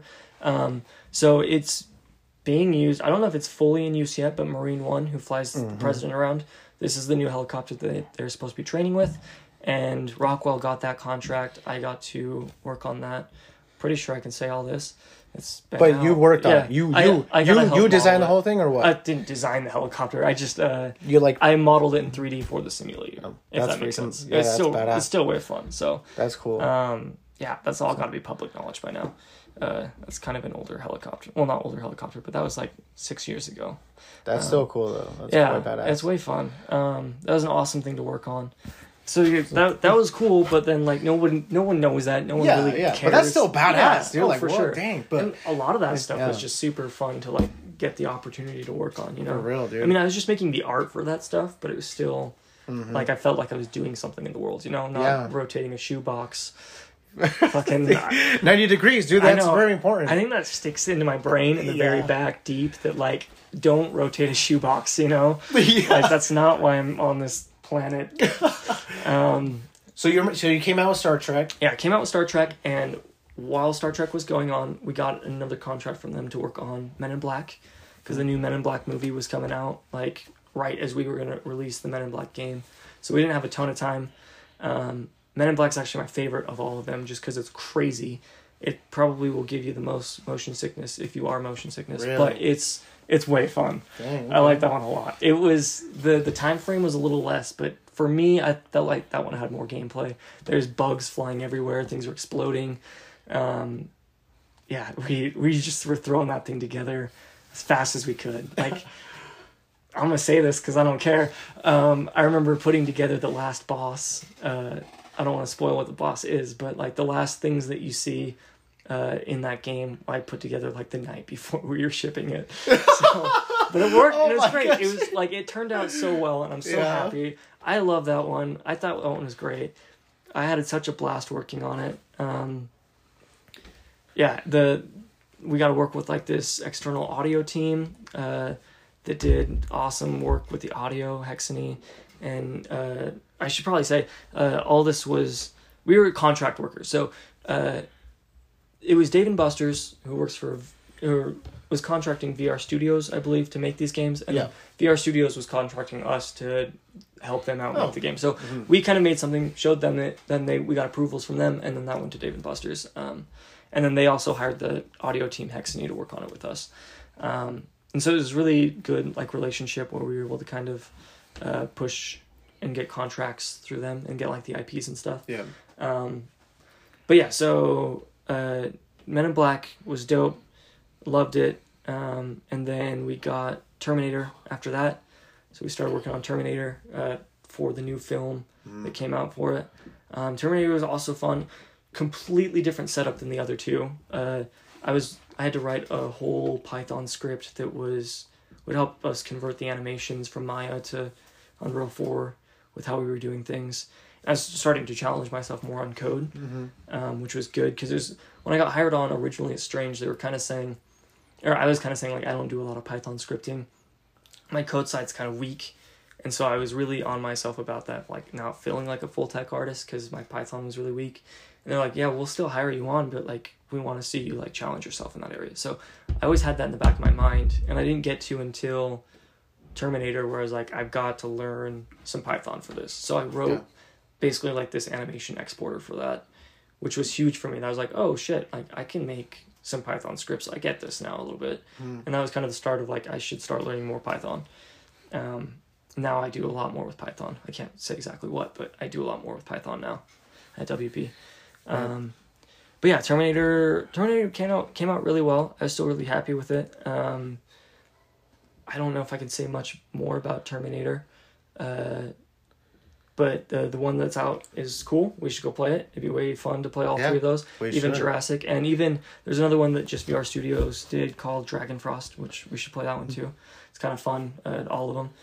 Uh, so yeah, that was them. And then while I was working there, uh, So right now you have three three games or four games at Dave and Buster's. I have three games, but Strange Reptile did four games over there. Oh, okay, Um, that's good. Three out of four. Yeah, three out of four. That's So- really good. while we were working on Terminator, uh, I had gotten a message from someone. Uh, On Tinder. yes, on Tinder. uh, no, from uh, from the lead character artist at WB. Mm-hmm. Uh, he had apparently been looking for new blood for his team. Uh, Dude, I was- everyone's looking for new blood, dude. They are. And you're that new blood. Ah, I guess so, man. Yeah. New blood. But he was scrolling through ArtStation. Like I said, Yeah. I started using ArtStation as my portfolio. Yeah. And he's basically looking at artists that were in Salt Lake, the other art stations, and found me. Uh, and he turned around to the guy behind him and was like, "Hey, do you know who this this student is? He went to, or this guy is. He went to the University of Utah." He turned around to Isaac, the guy I sat next to Uh. my sophomore year of college. That I said like, Oh, this is this is while you were not there. "Yeah, this, This is while I was this not is there." what this Yeah. is he him telling you what happened. Yeah, yeah. Oh, okay, okay. Isaac told me this later. Uh, the guy that I sat next to in that first class in college, that I was Yeah. like, "Oh, should I be friends with you? Should I not?" Was like, no, just leave your ego at the door. Get to know this guy. Yeah. So he turns around to that guy and is like, "Yeah, I fucking know Jeremy. Are you kidding me? we went through like all of college together. We he was on Ore with me. We worked on Ore together. Yeah. Uh, so he's like, "Yeah, like." get him this interview. guy. Yeah, interview this guy. So, um, Did he interview you? he was at one part of it. So the way WB does their interviews is you do a one-on-one with the lead, and then you do like a group interview with the whole team. Um, and so he's in the team interview, but uh, yeah, they just. I mean, like I was saying, tech artists, uh, the the industry just has a lot of moving parts now that are very technical, and uh, just having more technical people around to kind of help uh, make things work and whatnot is kind of what they're he was looking for. Um, and so uh, I took that interview and I felt really bad because we just started Terminator and I couldn't leave that team, right? Like I Yeah.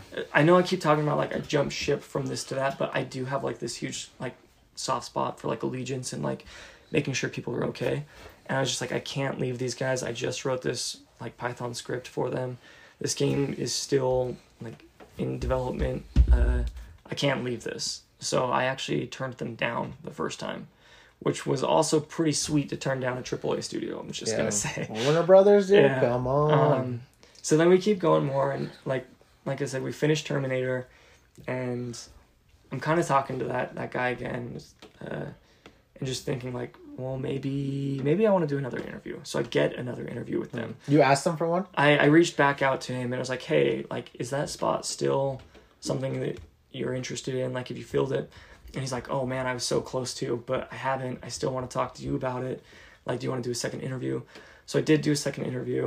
Uh, and I was How like- long was that? How many months was that? Uh, like- so this was I got interviewed in like July, and then I re-interviewed back in, or and then I re-interviewed in December. So it was almost like half a year basically. oh, this was last year. Uh, this was yes, this was last year. Jeez, wow, time goes by slowly Yeah, yet fast at the same time. yeah. yeah. Feels like forever ago, but Yeah. also like 2019, crazy, dude. Yeah, so um, So December, you did the interview. so December December I did the interview.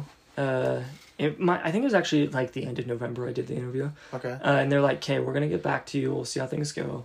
Um, I end up getting an offer, which was awesome because they had to figure out like, should we fill this guy? He's not really. I'm not a character artist. Mm-hmm. You know that thing from EA stuck with me, where it's like, uh, you know, don't be a character artist. And I was like, oh, Yeah. okay, uh, but- oh, okay. yeah.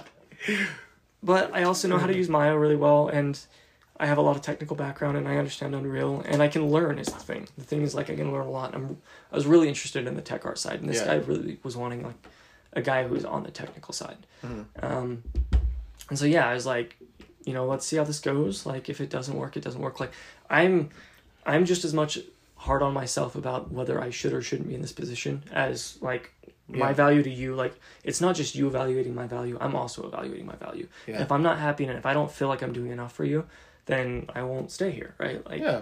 uh, I'm not gonna be a fake type of thing, you know. Even though if you talk to almost anybody in the industry, we all get imposter syndrome. I still get it to this day. Yeah. Uh, everybody feels like they're not good enough all the time, Yeah. even when you you know work in your dream job. But um, so yeah, I I did have to leave Strange, which was rough, um, but it was another one of those things where I had to meditate on it for like a week. Yeah. Like, what the hell am I gonna do? So I'd already done that back in July, where I said no after meditating on it a week, and I felt like it was the right decision then. And then I meditated on it a week in December, and I came to the conclusion of yes. And I think that was the right decision then. So time is also a thing. Like Yes, very true. uh, I had the same exact choice, just at a different time, and the outcome was completely different. And I think it was the right outcome in both instances. So, um, yeah, so I started joining WB then. Um, I haven't talked about it all, but we did uh, show our trailer at the Sony showcase this year. Uh, it was Hogwarts Legacy. It was it premiered right after Spider Man, which was dope. We have like 16 million views on YouTube for the trailer. Yeah. At the time Uh, we're recording right now, 16 million. Yeah, right. Um, yeah, it was. If you guys want to see Super that trailer, it's going to be in the show notes, so make sure you check that out. It's Yeah. pretty dope. It's way, it's way cool. It's late 1800s Hogwarts. Um, yeah, I can't talk too much about everything with it, obviously, because WB and 1820 lawyers. But Can you say can you say like what what you worked on? uh, yeah, so I work on characters. I help make sure the characters are working properly. Um, Any of the characters in the trailer? there are characters in the trailer I've definitely done work on. Uh, I can't say names or anything, Yeah. obviously. We're very, we try to be really quiet with the story and with names and everything, but uh, I work on a lot of characters, uh, and I overall just try to make people's life easier. I try to make life easy for the artists, you know. Yeah. Um, and my job is very fluid. It changes every day. Uh, I'm constantly learning new things. I work a lot with our tech art department. Uh, so I am a character technical artist, or really my job title is just character art, but my boss has me there to work on technical side. So I also work a lot with the technical art side. Um, and I learn a lot from them. They're awesome. Hopefully they don't hate me. I'm pretty sure they like me. But I do break stuff sometimes and I get messages. I'm like, I'm sorry. Just tell me how to fix it and I'll fix it. I won't break it. Um, but yeah, it's it's exciting every day working on that. Um, That's what you're working on right now. The mhm. I'm working on Hogwarts Legacy.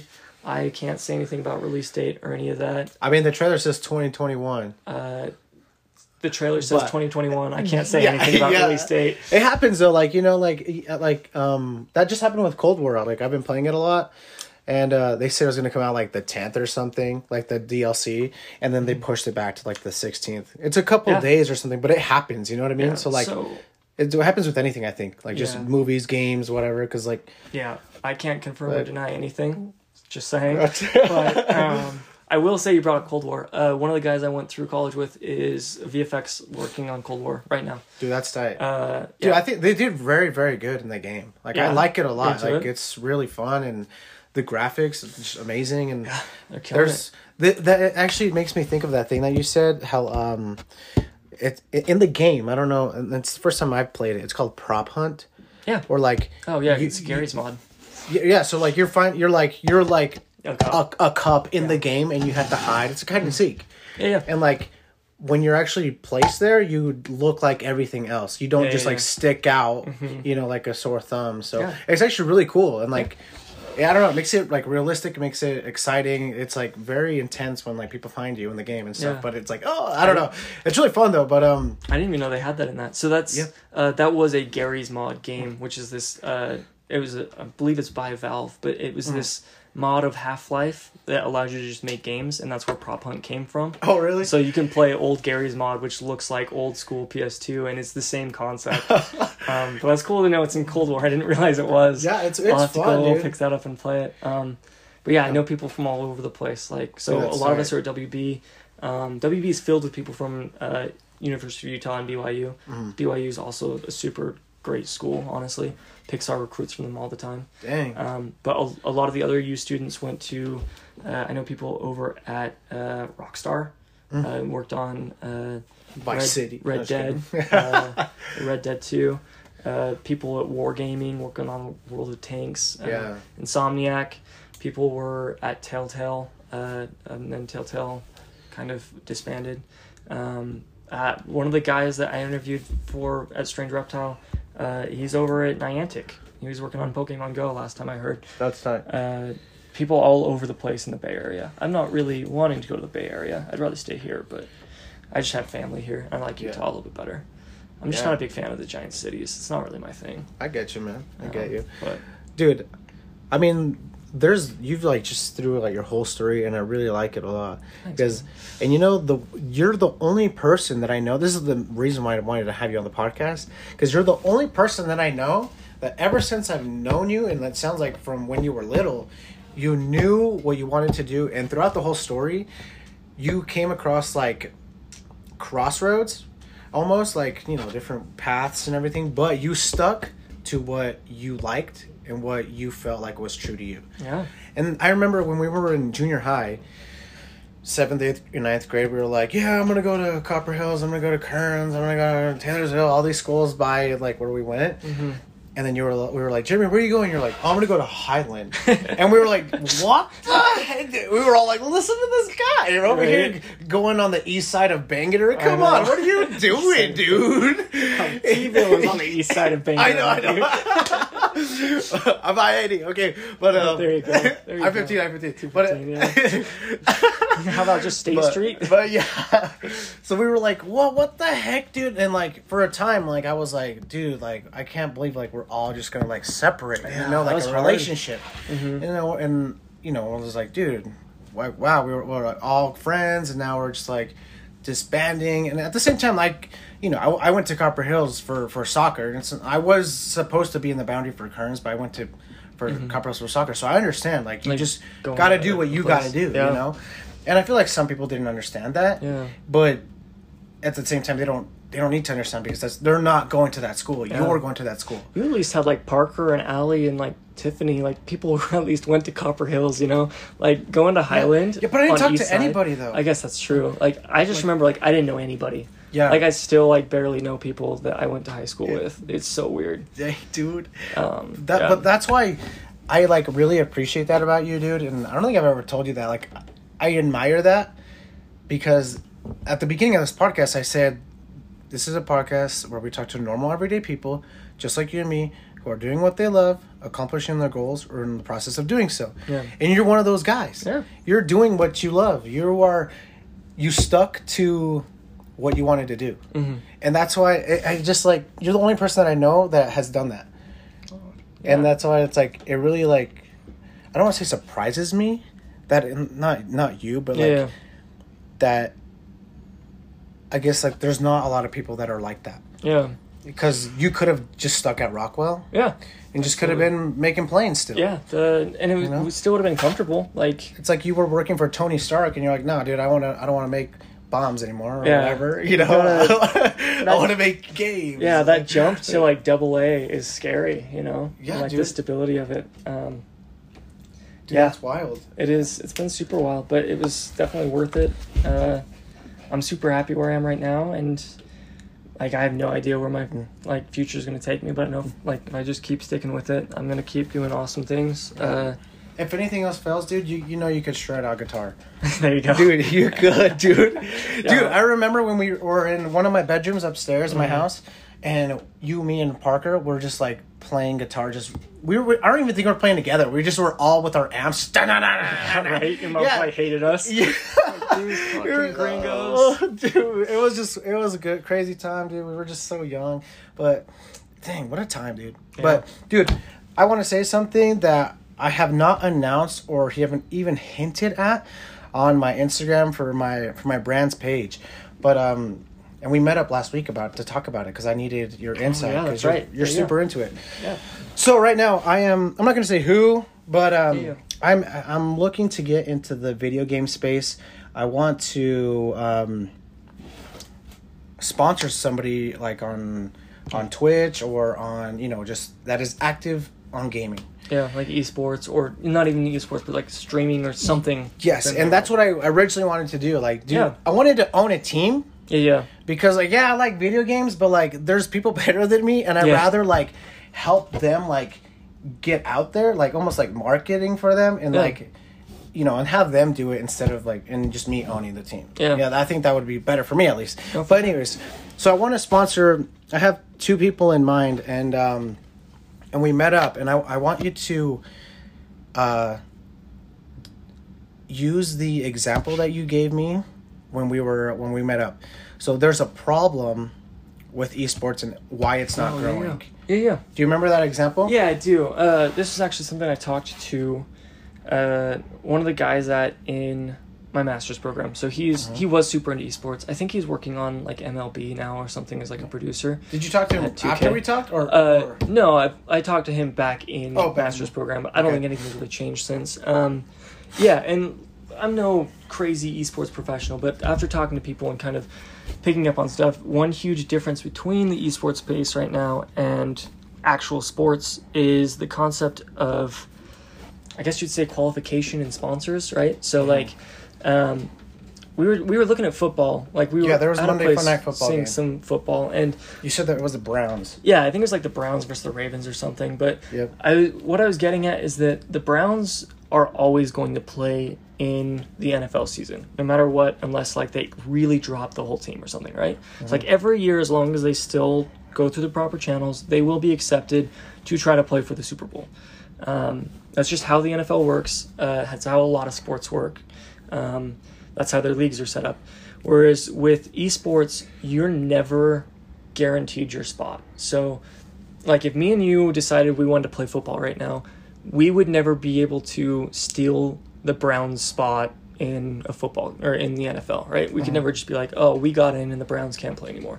Whereas if you and I say picked up Rocket League and got super good at uh, duos on Rocket League, we could dethrone like Dignitas and we could play instead of Team Dignitas or something like Yeah. that, right? Dignitas is a is a really popular uh, team in esports in general. Uh, esports is kind of set up differently where you have teams that own or you have you have company names that own teams across many games. So like Dignitas, Cloud Nine. Uh, I'm spacing on other ones, but Yeah. uh, Liquid Team Liquid's huge. Um, but yeah, so we could dethrone them if we were better. So it's cool in the sense that it's really about your skill level in esports, but it's really sucks because you're never guaranteed the spot. And if you're not guaranteed the spot, how are you supposed to get somebody like Coca-Cola to sponsor you if you might not even be in the like championship or in the competition at all, you know?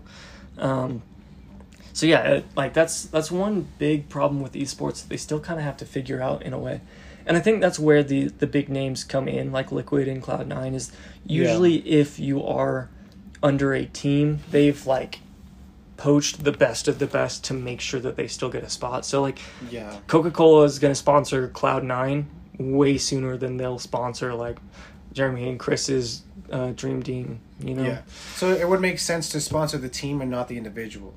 In, Yeah, in yeah, yeah. that in the in the tournament. Exactly, and then the team would have to basically, and the, the team would hire on a person, and like, yeah, Yeah, that makes sense. That's Um, kind of like kind of shitty, but like yeah, it is what it makes like sense. It, it allows you to have like fair like competition. yeah, You know, it makes sure that you really are getting the best of the best playing the game. Mm-hmm. Um, but it does make it a lot harder, and also like the money is getting there. But I think if you calculated it, it I remember seeing some statistics somewhere. We'd have to double check this just in case. Um, but like if you look at the earnings of like what an esports player in like a team of five wins, like a MOBA, and how much time they put in like playing that MOBA every day, like they're barely making over minimum wage, and that's like I mean, maybe if you're winning first place, you know, you're getting more money, but Yeah. like it's you're still not making a lot of money from that, you know. So it's it's still rough, like, but it's growing. You know, with COVID coming through, Yeah. like, dude. uh, yeah, I remember. still kept going. Dude, you know? yeah, they were ca- they canceled all the sports, right? Yeah. Like actual live sports. They canceled everything, and I was at the gym and I looked up, and I actually saw on ESPN they were showing esports like Yeah. gamers, like they were like oh racing NASCAR, like Yeah. they were playing everything, and I was like, what the? F-? I had to stop, and I was like, dude. What's I was yeah, I was like, look at the world that we live in. Like Yeah. ESPN Yeah. is literally showing video games. Yeah. And I was like, oh my god. Yeah. Like it was just crazy to me. It's and like kinda I get excited. I do like too. it's it's just a whole different world. But that what, what do you like with the tournament thing? What do you think would make it better? the answer to that it's hard because like um you're talking about like the qualification stuff Yeah. Like how do you think it could actually be like a stable thing? stable thing i mean you just need maybe leagues that i mean Because now when I think about it, I think about like the MLS, like Major League Soccer, right Yeah, here in the U.S. They have only one division, and that's why I feel like it's not very competitive. Yeah, yeah. Because like if you get in last place, like in Europe, you get in last place, you drop down to the second division. yeah There's no like, but in the in MLS, you get last place. That's it. You're last place. There's no there's no Yeah, like yeah, yeah. dropping. There's nothing. And I just literally thought of this. What if in esports like they have a league, Mm-hmm. right? And then if you get last place or whatever, like they have a second division where this is actually the qualifiers yeah of like of like how it's set up right now. So let's say you and me make a team, right? yeah We're the best to Rocket League. We apply or uh, Yeah. what was that? What was that called? Applying? yeah try out, Try whatever. yeah, We win the tournament of this Division Two or whatever, and throughout the whole season or whatever, I don't know what do you want to call it. We get top two, for example, then you like move up and we move up to the actual league. i actually wonder if league of legends is set up like that 'Cause that- I'll then that- then research that- That make that would make sense. yeah yeah To actually like, oh, then in this division there would be way more sponsors yeah yeah in the Yeah. first division, right? yeah it's a little bit more stable Yeah, and so then yeah because I because now I don't know that just makes sense. Mm-hmm. That, I don't know. But you and I were also talking about this, which I think is a good point. Is like, uh, going back to football teams, like they only play the NFL season, right? Like if you're an NFL Yeah. team, like the Browns or the Ravens, you, you only play the NFL season, and that's it. Whereas like if you play Rocket League, there are many Rocket League uh, tournaments you can play, like League of Legends tournaments you can play. Um, so you still have more options, which is kind of good too. Um, but yeah, so there's basically just getting at the fact that like you don't, you're not stuck to one single thing, right? Yeah. But I think I think that does, that does make a lot of sense. Like I don't know how they would even set it up. Like the first going back to my example, like the first tier. I'm gonna just call it tier one, Sure. tier two. Yeah. So the first tier, right? You you're playing in a league, but I don't know if you would have like oh this this first week Mm-hmm. you're playing Rocket League. The second week you're playing like the like the top games, right? Yeah, like uh I don't know, Modern Warfare. Hearthstone, yeah, Modern Warfare, right. Every week is yeah. a different, and based on you get based on wins or whatever you get points or whatever. I don't know how you would calculate that, but or would you do it a league specific to the game? Because I feel like that would be tough Yeah, because the the games could drop yeah. and there's to be new games. I'll have to look at like the the collegiate stuff. Cause so I, I was telling you about this too. Like the University of Utah has really gotten into the esports scene. They Yeah. actually recognize, I believe it's four games as collegiate esports now. So you have Hearthstone, Overwatch, uh, League of Legends, and uh, Rocket League, which are collegiate games. You That's can wild. get a scholarship to come to the University of Utah and play Rocket League, and they pay for your tuition, right? I'm Um, pissed that I still had to pay for Rocket League when it first came out. that whole twenty bucks. it was ten bucks, I think. Yeah, ten bucks. Okay, fine, whatever. It was a holiday sale, I think. But... Um, but yeah, they they're always doing uh, these tournaments consistently, and they're getting super into it. And I, I wonder how they actually have that set up. I'll have to go look at it because, like I said, I'm no like professional when it comes to esports. I just know Yeah. the things that I've been around. Um, but uh, yeah, I, I even just find that crazy that like it is becoming a collegiate thing too, and that could definitely lead into more stuff. Like I was telling you, uh, Riot Games, who make League of Legends, uh, they were doing like a contest to see the biggest rivals of schools out there, like college schools, and BYU and Utah won the competition as the biggest rival schools. In the U.S. And uh, of one of them, yes. Oh, They- oh, of the yeah, one of the yeah, Yeah, okay. And so Riot actually uh, paid for like a tournament that happened at the top of the Eccles Stadium. Uh, Yeah. they had all these chairs set up and they had everything set up That's uh, so where. Uh, the Utah students like versed against the BY students in uh, League of Legends like tournament. It was so fun. I don't play a lot of League. I'm lame. I play Heroes of the Storm, but it's still a MOBA. But you know Um, what's happening. I knew what was happening too. I knew like seventy percent of what was going on. I just didn't know like the fine details of who the champions were and stuff. Um, but it's still super fun to see that and like uh, there's huge parties afterwards and whatnot, and it's just like Dude, that's so recognizing cool. these games on this up this like higher level, and we're literally at the stadium that the University of Utah football Yeah. game plays at. You know, like it's it was just wild to be like, oh man, maybe this will be a thing one day. You know. Yeah, Um, dude, the future's right around the corner, man. Yeah, it's crazy. Yeah. Uh, but no, I think it's rad that you're getting into that. I definitely think like streaming and stuff has been so interesting this this year, especially just seeing like how much uh how much content like you have Netflix and you have uh, YouTube and stuff out there you can watch, but there is this level of uh, community that you get in like streaming contents that I think I was talking to you a lot about Yeah. where you can kind of follow these streamers that have personalities and uh, whether they're comedic or they're high skill level or Yeah, there's just know. different personality types. yeah a lot of personality types everything you're looking for on that streaming environment and it'd be cool to see like if you get into that more if you really do sponsor somebody for games Yeah, I, Like, how do I, we do I it? would really like to, especially like with my uh the new clothing that I'll be launching uh like in the springtime. So I think that'll be Yeah. that'll be really cool to have that, and I'm actually really excited. yeah i see a lot of merch and stuff from it all the time because Yeah, if you build a community there then like the merch makes sense you know like Yeah. it's tied to something that's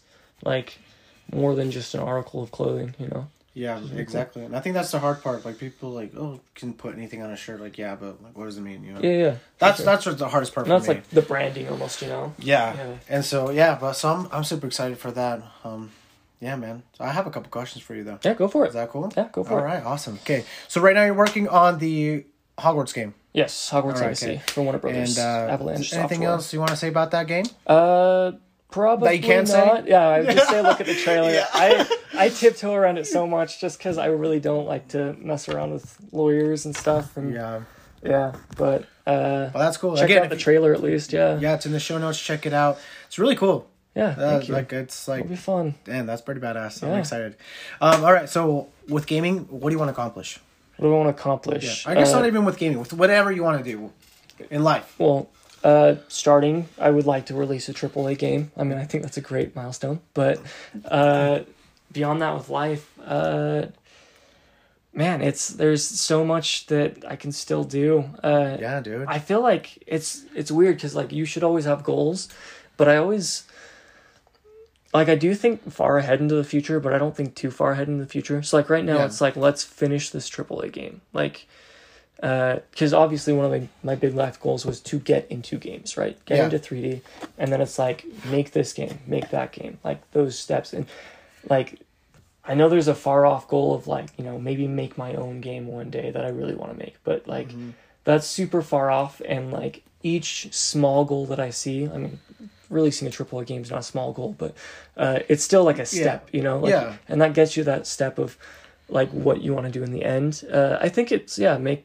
make like my own game someday, you know? Dude, and you've been working on this game ever since th- we were in junior high. You have this game that you've been working on, and you told me a little bit about it. I'm not going to say what it is or anything, Yeah. but There's there's bits and pieces and fragments and like it's very fragmented and I've you still have that game? Uh, yeah, I've taken it apart and re-put it together, and taken it Yeah. apart and re-put it together. And it's one of those things that, like, as I grow as a human and I learn things about narrative and games in general, I I start to be like, hey, you know, maybe my idea from middle school is pretty fucking stupid because I was dumb back then. You know, maybe I still take those fragments and I like find how to make it narratively work better. Mm-hmm. Uh, it'll be a long, long process. That'll be the game, dude. Like, Yeah. I would not be surprised. Like, you're like, that would be the ultimate story, dude. Yeah. Like, oh, Uh, I made this game in junior high. Not, not even really made it. You were like started it, Yeah, I started it. and then, oh yeah, I am. Uh, how old are you now? uh, I'm 27 now. Twenty seven. Yeah. And you're like, oh, maybe and like I'm young may- right now. That's the thing. thirty four. Like, I'm coming out with my game. Yeah. What the crazy? What? That's wild, dude. Right. Oh, that's just exciting to me. Yeah. Um, But I just want to say, 27 is young. And it like, is young, It's dude. very I still young. see you as like we're even myself that we're still like in junior high. Yeah. Oh, dude, I still feel that way too. I feel young. I feel very young. The and You just like have facial hair now. That's it, right. You know, like I know. Without it, I look like I'm fucking 12. Um, Same, dude. I look like a beluga whale. but no, somebody I, I follow on YouTube was saying like, uh, he's like a huge fan of like Futurama, which is a fantastic show. it is. They were saying that the writers of Futurama didn't start even making the show until they were like in their 40s, right? Like, Wow. 27 is way young. Like, you still have so much time to do things. Like, you're still getting started. Mm-hmm. Like, a lot of people get into their 30s and they're like, that's it. Like, and I mean, I don't have kids or anything, so I can really focus on my career and stuff. yeah, But, for real. uh, yeah, it's still a long life ahead of me. So, Yeah, bro. So I'm, I'll be waiting for that game. yeah. Hey, we'll- when you make that game, you better invite me and say, "Dude, come test it out." Yeah, I- I'll let you oh, test it out. Okay, Yeah, okay. Whatever iteration it is that I'm working on. yeah, for real. It's probably VR. Watch. yeah, we'll see. I've been getting into VR a little bit more lately. It's, Yeah, dude. It's getting there. What do you think We'll about see. it? Um, I've been asked that a lot, especially since I used to work in VR at Oh, Strange yeah, Reptile. Um, and we were working at location based VR, which means that you go to a place and you use their Hmm. headset. And so it's location VR, location based VR, I think is very practical right now. I mean, COVID kind of hit it hard, Yeah. but the idea of using someone else's headset and going to a place and trying out VR, I think is already proven to be successful. You see it at Disneyland uh, with the Star Wars games. Uh, oh yeah. the Void was doing well. Did you see that? They're gonna make a Nintendo World. Yeah, so That's that really that cool. had some VR AR in it, and yeah, badass. exactly. So and AR is going to be cool too to see how much they do with it. Uh, yeah, AR has been kind of the new hot thing that people are getting more into. I know Nintendo's playing with it a lot right now. that's, Um, that's tight, dude. yeah, I mean Pokemon Go was crazy. Pokemon Yeah, Go was, blew up. that was one of the biggest AR games that we've seen, and Yeah, it was huge. Mhm. Um, so yeah, I I think home based VR though it's still getting there. I think Half Life Alyx uh, was phenomenal. It was the first game that people were like, "Oh shit, you can make a legitimate VR game that's like not just a, a toy, right?" What do you Um, think VR like needs still? Um, it needs uh more more design catered to the way it actually works. Like I was playing just yesterday. I was playing. Uh, I played Accounting Plus, which is by Justin Roiland and the guy who makes Stanley Parable. Justin Roiland does uh, Rick and Morty. If you Oh, know okay, that. yeah. So they made Accounting Plus, hilarious game, way funny, but it was it came out like four years ago, uh, four or five years ago, and you get a little motion sickness and the controls are kind of weird. So I was comparing that to like a new game that just came out called uh, Until You Fall, and like it was night and day. Like how much the design of VR, people Yeah. figuring out like this is how you move in VR, this is how you help prevent motion sickness. These are the controls that are like actually useful. So the game design still has a lot to grow from, um, and Half Life Alyx really helps that too. Um, I've never I've never actually played any VR games, dude. really, dude, Yeah. come over. Dude, you can I'm play some down. Beat Saber. Do you really have to run though? Like you have to move your feet. So they have like a uh, motion thing on the they they don't have like I did see that at GDC. that would is make a sense, thing, right? Like But they're not quite there. So there's a couple different ways you can do it. So uh, I have an I have just the first uh, Oculus Rift, so I have a pretty big living room where you can. Yeah.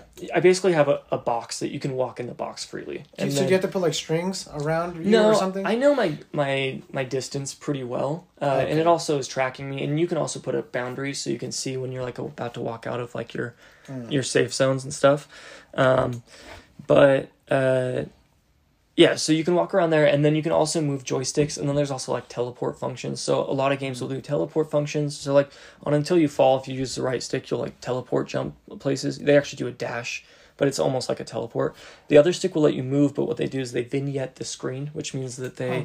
kind of put blackness Yeah. around the outer edges, and by doing that, it it helps your mind focus more finely on a point. Like I don't know exactly how it helps, but it definitely helps you stop motion sickness. oh, okay. Because like playing another game in VR, Phasmophobia, which came out this year, Mm-hmm. trying to move around in that game in VR, I was like sweating from like almost being sick after you were like scared.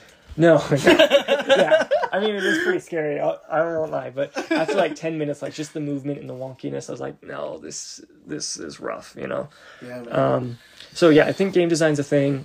Uh, just legitimate content too, and uh, hardware. Like like I said, I worked in VR and I was doing a lot of optimization work, and it's tricky because you have to render the screen yeah. Huh. twice slash one point five times. Not everything renders twice, so like getting the GPU to profile correctly and render is it's rough. Um, there's a lot of tricks that they're doing, but it's gonna be behind the times for a while until we really figure out how to how to make things run better. Have you seen uh, Ready Player One?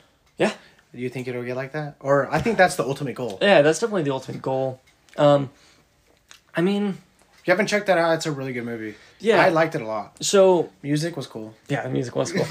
so the visuals, yeah, if if we get the hardware that can render the visuals, absolutely. It's really uh not the internal hardware, it's the external hardware. It's how do you actually move and control in a space like that? And it's like you said Yeah. with like that movement pad, like I saw a guy at GDC walk around on one of those and I was like, man, it still seems so impractical like that. Like I don't know how that's going to work and feel natural because you can do it, but does it feel Yeah. natural? Yeah, in the in the in the movie, they you they they have you stand on like some ball. Yeah, thing, yeah. And like he's like strapped like on the sides. Yeah, yeah. Because you actually do want to run, want to jump, Yeah, yeah. and everything, and it's like running on a treadmill almost. Yeah, yeah. Um, and I feel like that's that would I guess help, but it's like, uh, does it feel natural? Mm-hmm. Yeah, and, and- that's, I don't I don't think that would. the other thing is like whenever they actually start doing legitimate locomotion uh, movement uh, they cut away and they're inside the vr world right like Yeah. you never see somebody do legitimate locomotion in the real world because we haven't really found a great way to move at a complex level in the real world so That's wild, dude. That's that's, a, that's a, a, whole world. huge yeah it's a huge engineering problem that we'd have to see but i'm no expert in on any of that like well i guess i did actually release vr games but Free, dude. Come on. Come on. Spock. Yeah, sorry Spock, sorry Terminator. Dude. Linda Hamilton. She was awesome by the way. Linda Hamilton. Yeah. She also voice acted for Terminator, All right. and she was she was cool. That's Oh, tight. she's mad reps to, to her. She's cool. Shout out Hey, uh, uh, Sarah Connor. would your younger self be proud of you? Oh yeah, absolutely. I think about that all the time. Um, Second grade, Jeremy. second grade Jamie would be P- with a. PS2. He'd be jazzed. Yeah. Um, but yeah, uh, he wouldn't say get a haircut. no, hell no. He'd be like, grow out. You did it. That's right. Yeah, no, I think, I mean, I always, I actually think back to that a lot. That, like, yeah, second grade Jeremy would be very happy. It's Yeah. the thing, you know? I think so too. Like even just not. I didn't know you that long for that long. Like in junior high still, Mm-hmm. but like, I'm still like fucking like. I'm very proud of you. You know, like Oh, thank you. because that's crazy Yeah. and that's awesome. Like that, I think that's super cool. Yeah. That like, you just you said you, you knew what you wanted to do and you Keep just kept doing it. It's hard, too. Like I said, you have to be careful with the safety blankets, too. You know, the safety Yeah. nets and not. For real, Um, dude. And you're young. You can take those risks. Yeah, yeah, and that that was a big thing that my girlfriend used to convince me it was that like now is the time to fuck up if you're gonna fuck up, you know. yeah, for real. Um, like I was still living with my mom at the time, but I also didn't want to be a burden on my mom either, you know. Yeah, man. I um, get that, But and it's yeah, it's hard to throw away something good. bro. I yeah. get that, dude. I have one more question for Yeah. you, but um, where can people find your games? Where Yeah. can people find you on social media if you want people to follow you? Uh, you can. I'm so quiet on social media. I've always kind of avoided a lot of social Dude, media. you should be on there, dude. So- you need to blood post about your games and stuff because guess what? Like, there's a market for you. You know what I mean? There, Like, there is, and I do agree with that. Uh, you can see my portfolio at uh, rokasana.artstation.com. We can get like a link to that, yeah, for sure. or like my. LinkedIn. Um, I game devs kind of hide from the world though. Is the thing. Like we only really talk to each other. Um, I don't really use Twitter. I am on Instagram. Uh, rokasana. Dot, I think it's rokasana Hodges or something like that. Yeah, I think it's Rokasana underscore Hodges or something. Yeah, like that. Probably. We can put a link to that too. I guess. Yeah. Um, Where but- can people play your games at? The games yeah, that you that's on. see, and that's what matters. It's it's not me. Like I don't matter. What matters is You the stuff matter, I don't say well, that. I matter, but uh, but my games are what are important, right? Um, Yeah. So yeah, Dave and Buster's. There's Star Trek. There's Men in Black. There's Jurassic. Or I didn't work on Jurassic, but you should still play Jurassic. You should play. uh, you should play Terminator? Terminator, and also play Dragon Frost will be there too. Um, and then Hogwarts Legacy will come out on a whole bunch of consoles. I'm sure you can year. go look at that. Um, and then uh, also Ore is still on Steam. If you want to go back and play my Your first game? Well, technically second because fitting in, which I don't. Oh, think you yeah, can- yeah, yeah, I don't think you can game, get that on. game. Yeah, I don't think you can get it on iOS or Android anymore. Maybe on iOS. I don't know. But yeah, at least Steam you can get Ore for sure. Yeah, that's tight. Um, but yeah, that's where my games are at right now. Dude, that's exciting, man. Yeah, it's fun. Alright. All right, the last question I have is what advice would you give to others? Is this others for this Anybody. kind of career path? Well, okay. So anybody, anybody, any advice that you have from your life story? yeah, I've kind of been throwing little nuggets as we've been Yeah. going, but um, definitely you have no idea who you're going to work with, so treat everyone really well. Uh, they say that all the time in the game industry. You never know who you're going to work for, so yeah, you you be nice to everybody and you treat them with respect, and you work together as a team. Uh, especially in this industry, game industry, like it is a team based mentality, and it's so easy to get your ego. Like you really need to check your ego at the door all the time it's easy to just be like, oh no, I'm better than like this person, but like, it's it's not a good mentality. Like you should help people up, uh, always be looking out for people, uh, and just also like challenging yourself and becoming part of communities. You know, I think that's really big. Like quite often. Like my older brother will say he has so many friends that are like, I'm gonna make games one day. Like I want to make games, but then they like don't do anything. You know, even related to the, the community. Like they play COD and stuff, but they don't actually look at Polycount or ArtStation or like get into Unreal or get into any sort of a community that is actually uh, relevant to the creation and not just the play. Um, Yeah. Uh, also for this industry, something that I live by and I slack off on sometimes, and I always try to get better. But uh, definitely for uh, if you want to make games, uh, try to create more than you consume. That's something my professor told me uh, sophomore year of college, and it's basically just the idea of like, yeah, you should definitely play games and love them, but you should try to be creating more than you're just consuming the game, right? And as I go on, like it gets it, that's easy to say when you're in college. That's really hard to say when you're working, you know, eight hours a day, sometimes 10 hours a day. There's times that I was working 16 hours a day in the past, you know. Uh, way harder to say, hey, I just got done working and doing, creating stuff for a company. Now also create on my free time. It gets tricky.